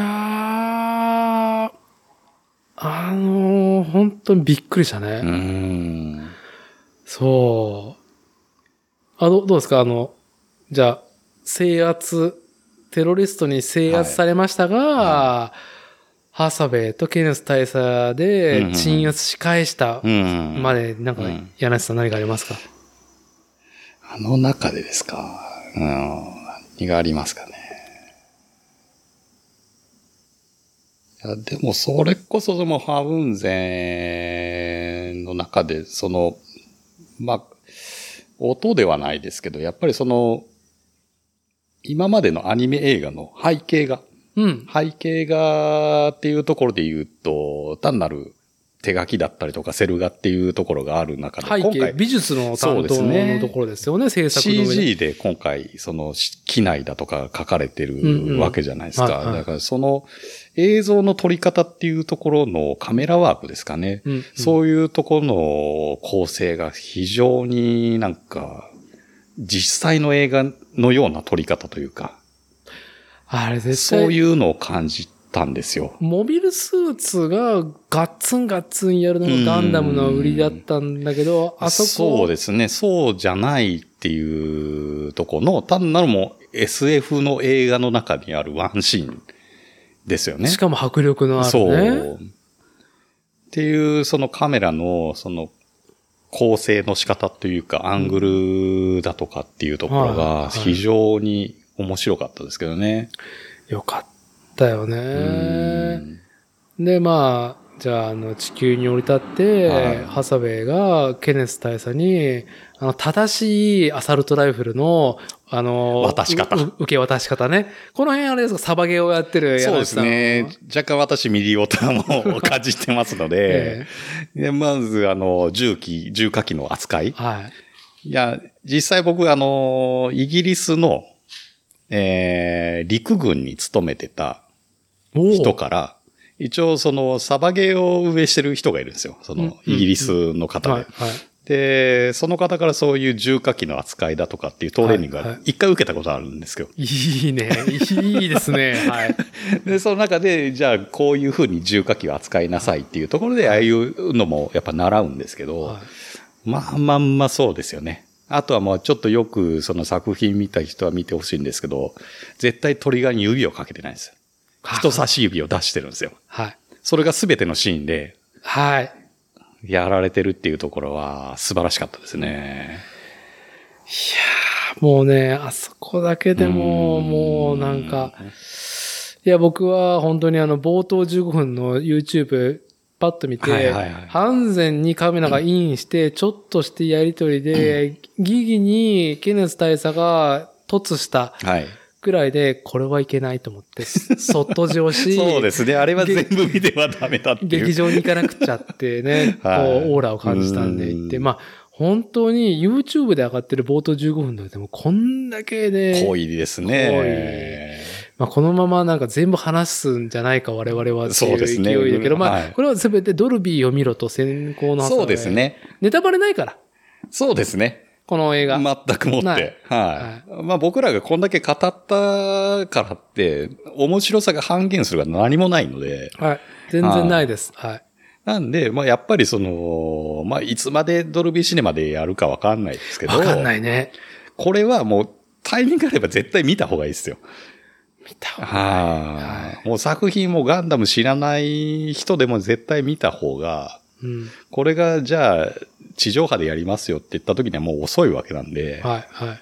絶対今だと思いますね、僕は。まあね、これ、公開されるときに、そのタイムね、タイムクライシスが間に合ってるかどうか、まあ一旦無視しますけどう、んえーっと、じゃあ地球に降りて空港のロビー。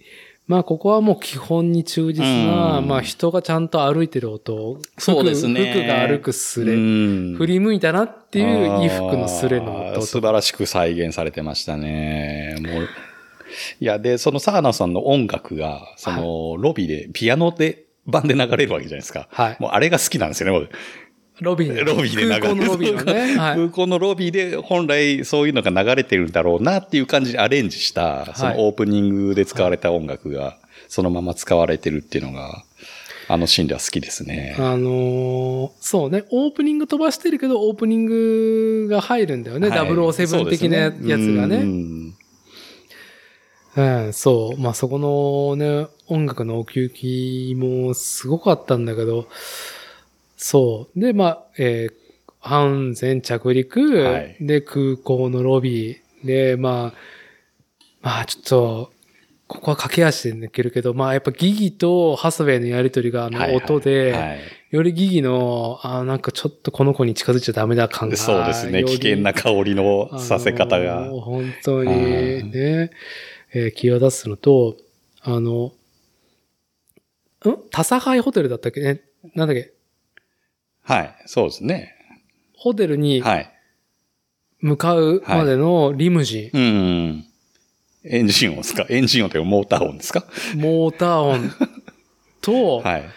原理はよくわからないんだけど、地下から出るときに、はいえーっと、コンクリートの屋根がうん途切れ途切れになるじゃん。はいはいはいはいはい。あばらの骨みたいなかな。あそこで起きる実際の車両でも、うんシココ、シコそうコ、ですねシココ、シココってなってしまう。あれ？そうですね。音の切り替わりのとこですね。あの、光が当たってるところとうん影のところで、多分、アスファルトの温度が違うから、タイヤの、音音が変わってるのかなあれあの、実際の車もそうだよ。あの、高速とか地下から出るとこあります。からね。あれが再現されてることにドルビーで知ったう。ん。いや、普通のやつじゃわかんないですよ、あれは。あ、わかんない。わかんないわかんない。で、パーンとホテルに着いて、まあ、ホテルのもね、いいやと、いいところいいとこですよね。本当に。いやー、あれですよ。でも、ミッドランドスクエアシネマで見たから、はいなお、ね、その話もしたよね。はい、あの、いいですよね。まあ、ハイソ感がありますよ。そう、名古屋市、ね、東海圏屈指の、はいまあ、ハイブランドといううか、ん。まあ、まあ、セレブブランドがね、あのーこう、テナントに一回ね、はい。ズドンと規格外で入っている、ね、レクサスのショールームがあり、うんえ、グッチだったっけ？あそこ。なんだっけ？僕あんまり、あシャネルビトンも入ってましたかね？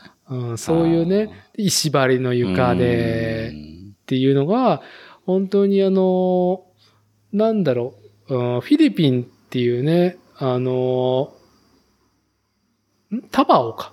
タバオ。はい。を舞台に、はい。フィリピンのタバオを舞台にしてるから、えーっと、貧富の差というか、うん。ハイソサイティなところと庶民あー感がダウンあるところタウンエリアと、のうん。コントラスト、貧困、うん。貧富のコントラストあるんだけど、やっぱハサベイとギギがいるところっていうのはハイソなところであると。で、それを見終わった後にね、十分にそれが劇中で描かれた後に、劇はい。ね、ミッドランドシネマを出て、1階に降り立つと、なんか、いいや、シンクロ感が。あ、いい、ありましたね、あれは。うん。いいなーって。うん我々そんなにね、こう、足しげくミッドランドスクエアに 行かないんですよね。行かないタイプなんで。あでも本当作品の中であの、インフィニティプールがあるわけじゃないですか。あのー、境目がない目のないインフィニティプールが。インフィニティプールの、はを、やっと初めてちゃんと目視できた、俺。あハサウェイで。なんか、要は、なんつったらいいんだろうね。スイートルームはすべうて、ん。バルコニーうに、ん。半円の円弧を描いてあるプールがあって、はいで、それが、高層階だと、はい。実際の見える海と、うん。つながって。つながって見えるっていう演出がされてることそうを、ですね。まあ確ドルかにそうですね。ビービ、ドルビービジュアルで俺初めて気づいた。そうですね。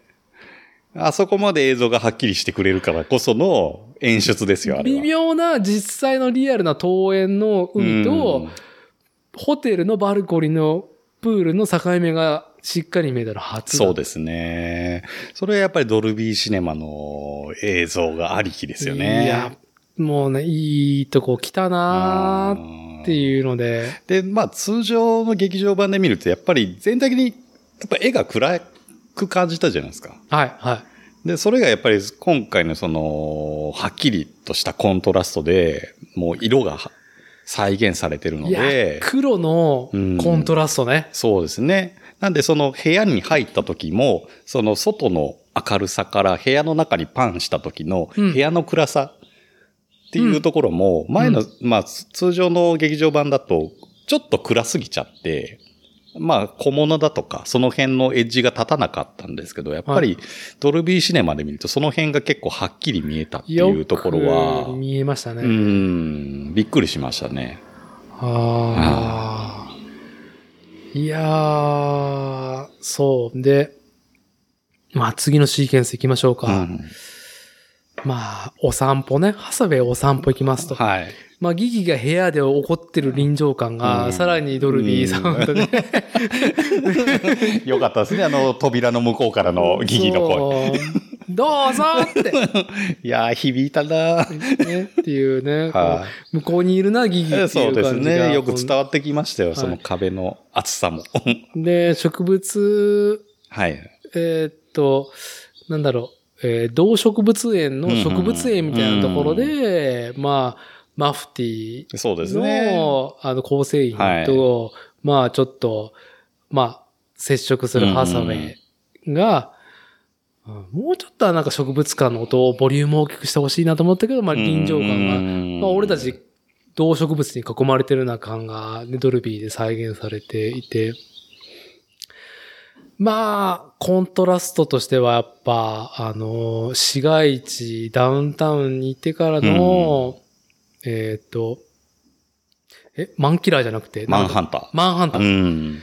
来ましたっそうですね。ていう緊張感が音で来る来ましたね。あれ、YouTube 映像みたいなね、あの、なんだろう、音の、なんか、そう、音の主観性があって、はい。カメラがある。視点から近い音の大きさと、うん音が向こうに行く。向向こうから音がしている。向こうから音がするものがこっちに来るっていうのがカメラ視点ではいはいはいはい。伝わっそうですね。それがよくわかりましたね。はいじゃあまあ飛ばしていくと、まあじゃあホテルに帰って、はいまあ僕が先行のハサウェイ史上最高のシーケンス。ああ、来ましたね。あーここは。魚の、タクシーのやりとりからの、まあまあまあまあ。やりとりからの、はい魚のムニエル食って、そうですね。ソテーを食っまあねて、どこ行くんだと。うん上の、で、あのね、屋上階のクラブ、はい。あの音がね、ドンドンと。ドンドンドンからの、ハサウェイが、ふてね、はい。からのギャル、ギャルセゾン。もうね、鳥肌ですよ、あそこ。あれ、いやー、もう、いや、ゾクゾクしましたもん。あれさ、まあ我々大好きじゃないですか、はいシーケンス。はい本当に。いや、通常の劇場版で見た時もワクワクしましたけど、うん。あれはさらに超えまして、はい。あの一言目ですよ。ああ、我がギャルセゾンに障害物なしってあのいうね。言葉が発せられた時にはもう全身鳥肌ですよね。ねえ、本当に。いやー、もうね、この仕組みは絶対に変えれないっはいはい、はい。ていうん。あの、既得権がある限りはいはい。からのギャルセゾンですよ。いや、の、だから、ハサウェイふてねからのクラブ用通知で、はい待ってましたっていうか、もう忘れるぐらいだよね。そうですね。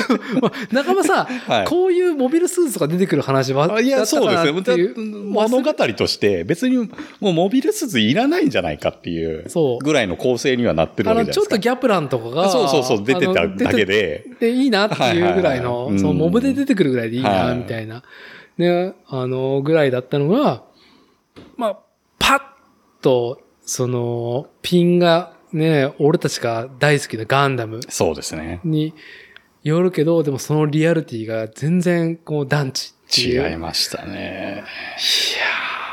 圧巻だったね。感でしたね。ドルビーで見る見えてなかったとこがいろいろ見えてるみたいな。これじゃないですか？いやー、びっくりしたようね。んあー、なんか、そう。このシーケンスは、えっ、と、マフティーの、まあ、あの、モビルスーツ、はいギャルセゾンに、はい。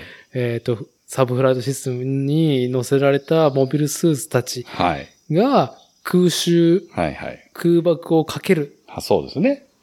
ダバオの市街地うっんていうな流れから、うんこの一件が終わるまでうんは、まあね、予想通り、予想を超える。そうですよね。ノンストップムービーですからね。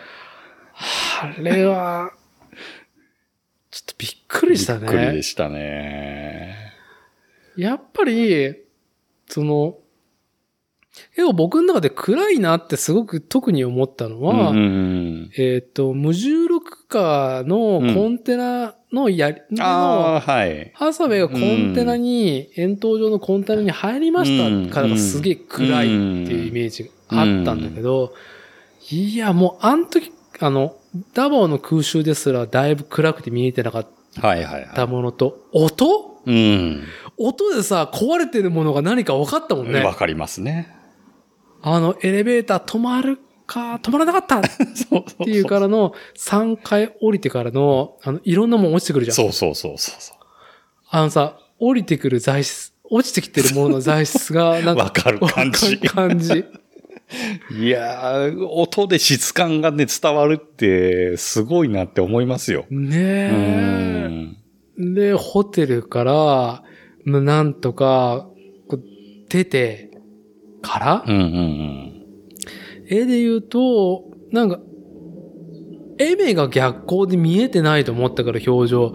あのーああ、そうですね。最初はそうですね。ってと思ったけど、うんうんうん意外にエメの表情あったんだなありましたね。っていう、ああの、ハサよ、おめえ何やってんだよっていう。顔のね。を、うん引きでもすごいそう見えてたっていうね。うんあのーな最終的にグフタスカールがゴーンって落ち てくるあのホテルの壁？はい。のところ、あ、結構見えたんだ。そうです。ね。もう本当にシルエットだけでしか見えなかったですよね。と思ったもんねうんで。もそれでも全然美しい絵だったから、うんいや、それがね、顔まではっきりわかるっていうのは。ドルビービジュアルだとうん。で、まあそれまでもなんか、その空爆合ってるから、ビームがか、なんかその、散っ壊れるものって言ったら、まあなんだろう、給水ポンプうん、のうん、うん。やつとか、地面とかだと思ったけど、もっといろんなものが壊れてるのがそうですね。あれ、さ、壊れたものの音の方向に目が行くもんね。行きます。そう。実際は作品なんで一番真ん中見てたいんですけど、そやっぱり音につられるんですよ。う。で、はい、端っこであんなもん壊れてたんだっていうね、あの空爆うで。んああね、気づけるのすごかったね。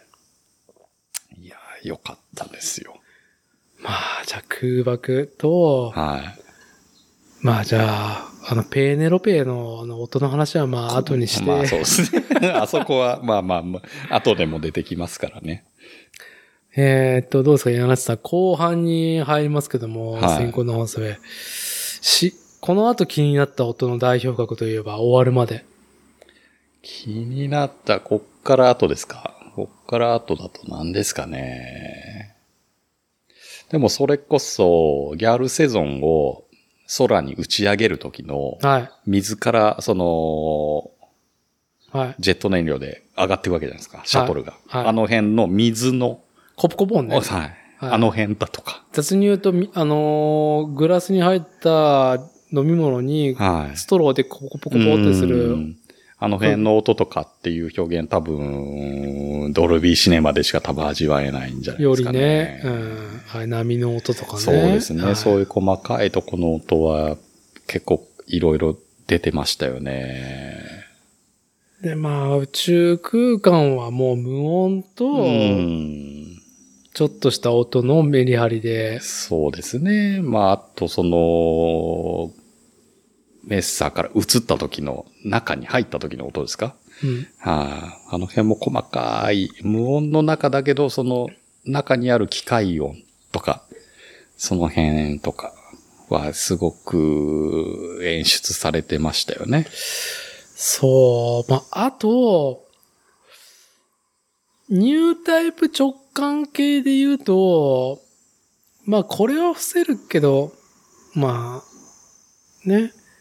いろいろね、先人たちの声が聞こえるわけじゃないですか、ハサウェイは。はいはいやっぱ一番最初の、あの、クエスうん。の、やっちゃいなよ、やっちゃいなよが、うん。まず我々視聴者の頭の中に入るっていう音のバランスだけど、自分のから見てのギギがう、ん。そのやっちゃいなよっていうクエスの声から、うん。こう、間髪入れず、やっちゃいなよ、その偽物なんかのはい。肉声は距離がある。そうですね。頭にまず、入ってくる音があるやっちゃいなうん。クエスの声があるっていうのと、ギギの肉声の奥行き感のコントラストは、うん。やべえなっていうのは、まあまあ、この後半にもね、同じ、そうですね。声聞こえてくるんでありますからね。はいうん。いやー、まああとはもう祭りでしたね、ずっと。そうですね。いや、だからもう今回そのサンライズさん、まあその前作のナラティブはい。があって、今回のハサウェイってなった時に、こうも変われるんだと。いや、よくぞ、うん仕切り直した。そうですね。だからその今までの概念をすべてなくして、その40年っていう節目をうん。機に、新しくガンダムっていうものを作れる体制がやっとできたんだなっていうのを感じましたね。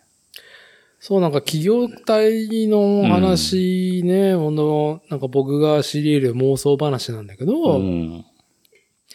えーっと、まあ、最近、トヨタ博物館に行ってきて、改めて、えーっと、トヨタが、えーっと、スペシャルフラッグシップとして制作した LFA ってあったじゃん。はい。あの、カーボン、うんうんうんんモノコックだったのか？カーボンのボディうーん。で、限定500台でしか作らなかっはいはい。た特殊ラインでね、うん国内で。えーっと、2013か4に作られたのかな？で、知ってるでしょ ?LF わかりますよは。はい。で、たまに名古屋でも見るじゃん。そうですね。すげえな。なんかマフラーの位置がちょっとなんか変な感じに。そうそう、ついてるななってるやつ。あれ、2000年にはい。起点があるんだって。ほー。あ、そんな前にあるんですか？そう。札幌にテストコースがあっでてで、そこのなんかまあ、力がある、その開発のチーフかなんかに、まあ部長クラスだったのかな、酒の席で、一技術者が、いや、トヨタは、もう、なんか、ねえと。はい。もう、スポーツマインドがあるものがよくねえ。うんミニバンだと。じゃあ ミニバンしかないと。これで2000年よりも後なんだよ。マニュアル車がなくなったりとか。あ、そうですか。2000年だと、あもう20年前だから、まだその頃はマニュアル車が、まだちょっとあったけど、うん完全になくなったトヨタの時期ってあるんだよ。トヨタ秋夫社長が2009年に就任するまでにだ、からそのちょっと数年前に、もうすでに、もうマニュアル車がなくなっちゃったなくなるかもしれないっていう。ぐらいの状態。で結局、本社はプロジェクトで5年とかの計画してるから、もう見えるわけじゃん。はいはいはいはい。マニュアル車のああ、そうかそうか。こんなんよくねえっていう一技術者が噛みついた、ね、酒の席で。うん。の発端で、まあ、すごいちょっと規格外のものを作ろうっていう中で、当時、副社長だった豊田清だったりとか、現在ね、社長の、が、まあまあ、その予算を投入して時間を費やしながら形にして、えーっと、なんだろう、こう、販売ではなくて、トヨタの技術、スポーツマインド、スポモータースポーツっていうものを形にしたのが、やっぱり2000、もう13、4年っていう、13、4年ぐらい経ってる。そうなんですね。だからバンダイ、サンライズでも、はいこのままではよくねえと、ガンダムが。だいぶ分かってたわけですね。実際のところでね。絶対。現場の中では。絶うん。対。もうなんかね、我々なんかエピソード6で終わると思ったガンダムユニコーンが、ね一緒に見に行ったら、あれ？なんかこれ終わらなそうなんだよ、これエピソード6見に行って、で、最 最後っつって。で、終わったら、はなんかバーンと虹の彼方そうですねエピソード7出て、い。あ出ましたからナチと二ね。人で、え、まだあるんだっていう。小説でいくともう、もうこれを書いて終わりだよねっていうところでしたもんね。そう。なはなんか、うん、あれでなんかギョッとしたっていう。でも、やっぱりガンダム好きな世代、我々と、まあね、弾痕の世代ジュニアのね、まあ初老を迎えた人たちが、現場に多分思ってる。でナラティブのあたりでも爆発したと思うよい。。そうですよね。憤慨してますよね。絶対送り出すそうですね。の気概を感じるよね。ね。グローバルだろ、これからっつって。そうですね。みんな求めてんだからっていう。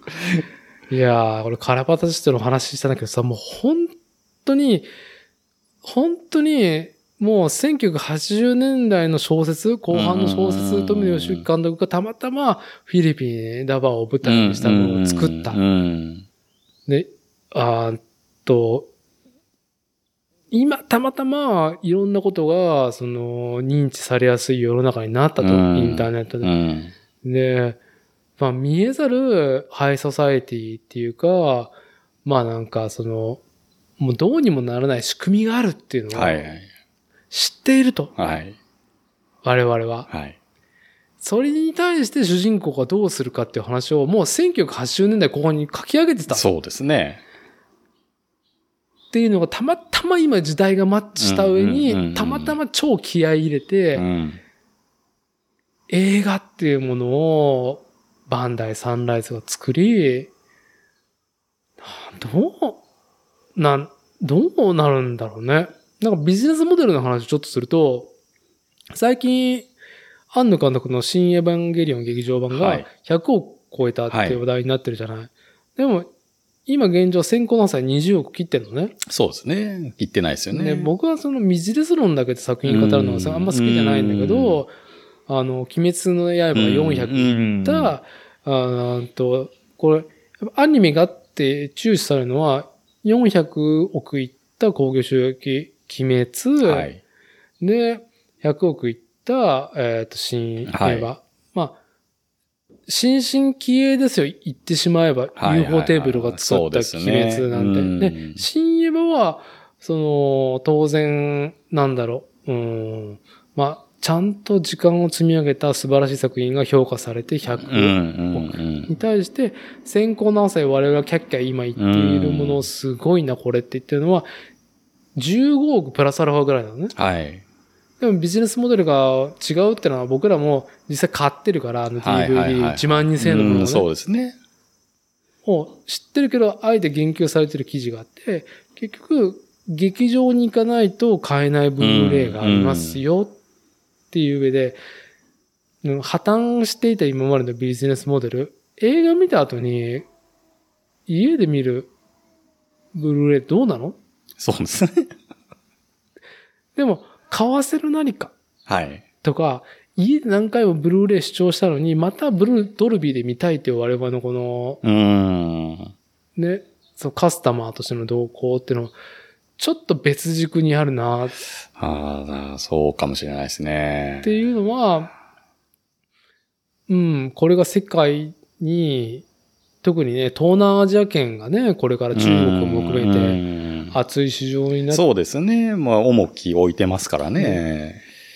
まあ、動向が気になる中で、いやー、ドルビーのやつを見て、と気合の入り方というか、うん、どうなるんだろうねって期待があるよね、この。そうですね。ここまで作ったのはでまだ、まあ一応三部作構成なんで、うんまあ二部三部って続くわけじゃないですか。はまあな、そこの中では期待は、自分の中ではすごく上がってるのでい。、楽しみだよね。はもう、先行のハサウェイ見り切るまでは死ねないなあ、って死ねないですね 生きるマインドができますからね、ここで。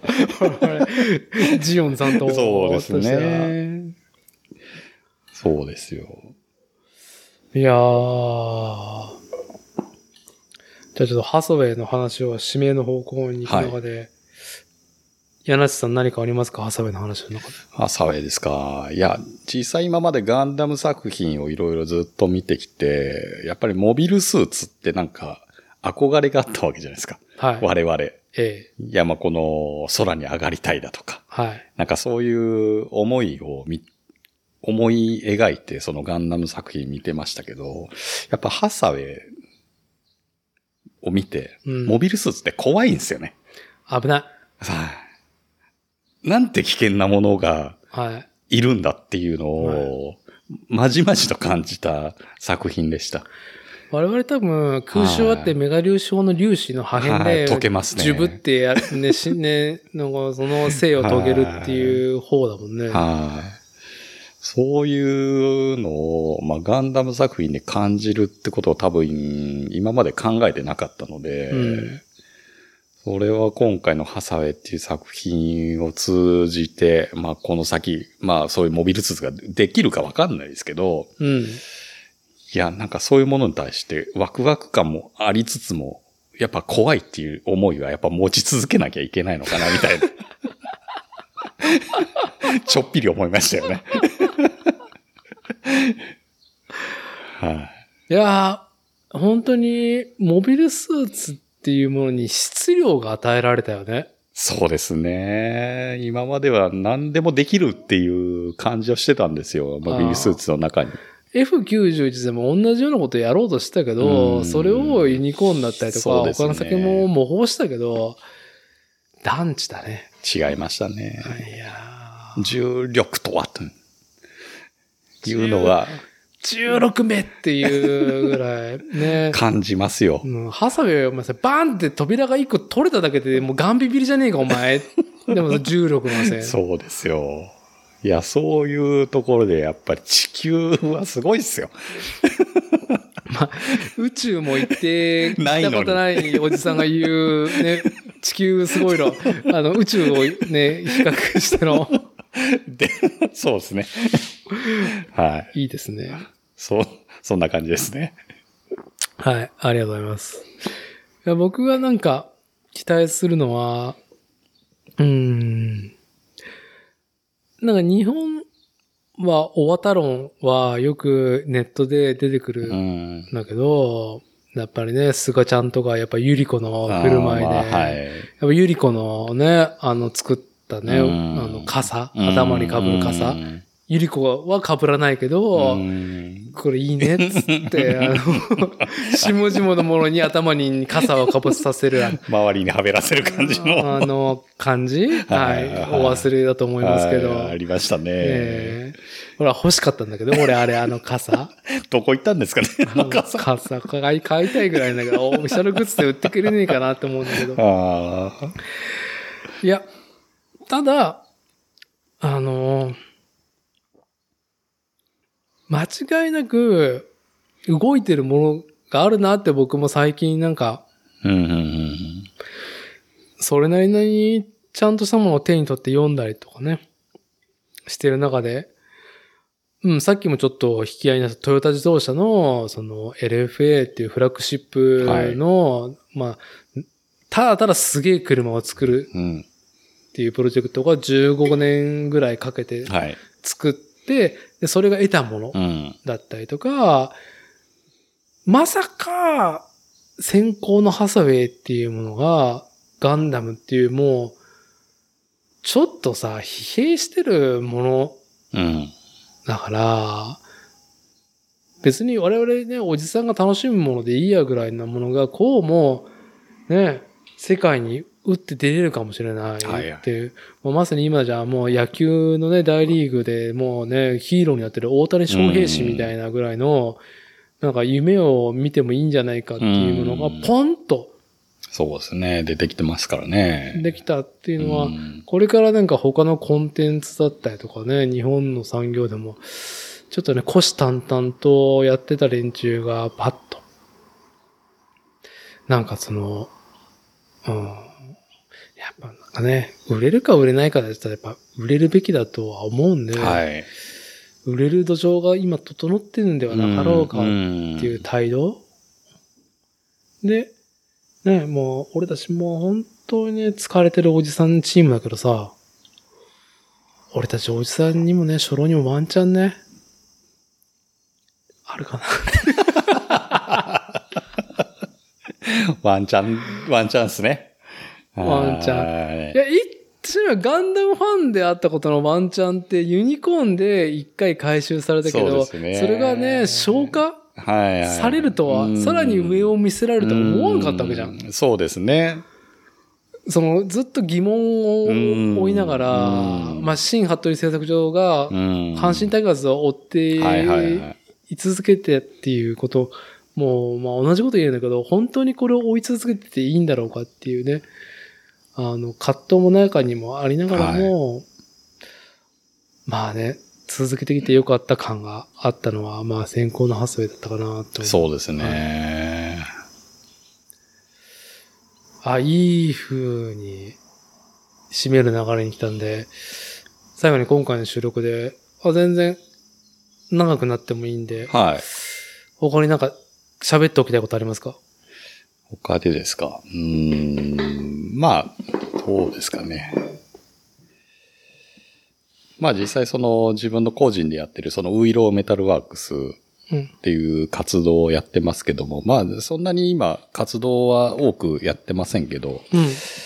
まあなんか作りたいよっていうものがある人が多分ね、まあこれ聞いてる方であれば、はい。まあ気軽に、まあインスタグラムでウイローメタルワークスで検索していただくと、うん。多分まあアカウント出てくると思いますんで、まあダイレクトメールなり送っていただけると、まあ相談乗れることがあるかなと思ってますんで。はい。まあ本当、まあ作りたいなじゃなくても本当にホームセンターで売ってない材料、これ欲しいんだけどみたいな。そんな相談でも全然いいです。うん。そういうのがあればなんか気軽に問い合わせしていただけると僕は全然喜んでお答えできると思いますんで。まあ、いはいいインフォメーションですね。あの、一応、この収録回のバイオにも、ウイローメタルワークスリンク貼っておきますんで。はい。よろしくお願いします。いやー、いい作るをテーマにした世間話をしてる体で、散々ガンダムおじさんが、まあ、ブキブキ、ハサベについて語るっていうか、ご成長。そうですね。ありがとうございましたあまだまだ語り 足らないところは ありますけども、ははいい。じゃあまた何かの機会に、はナッチ、あのー収録お付き合いいただければと思い願いいたしま。ますす。今回はありがとうございまいえ、す。こちらこそありがとうございました。またまた。はい。はい、では、ありがとうございます。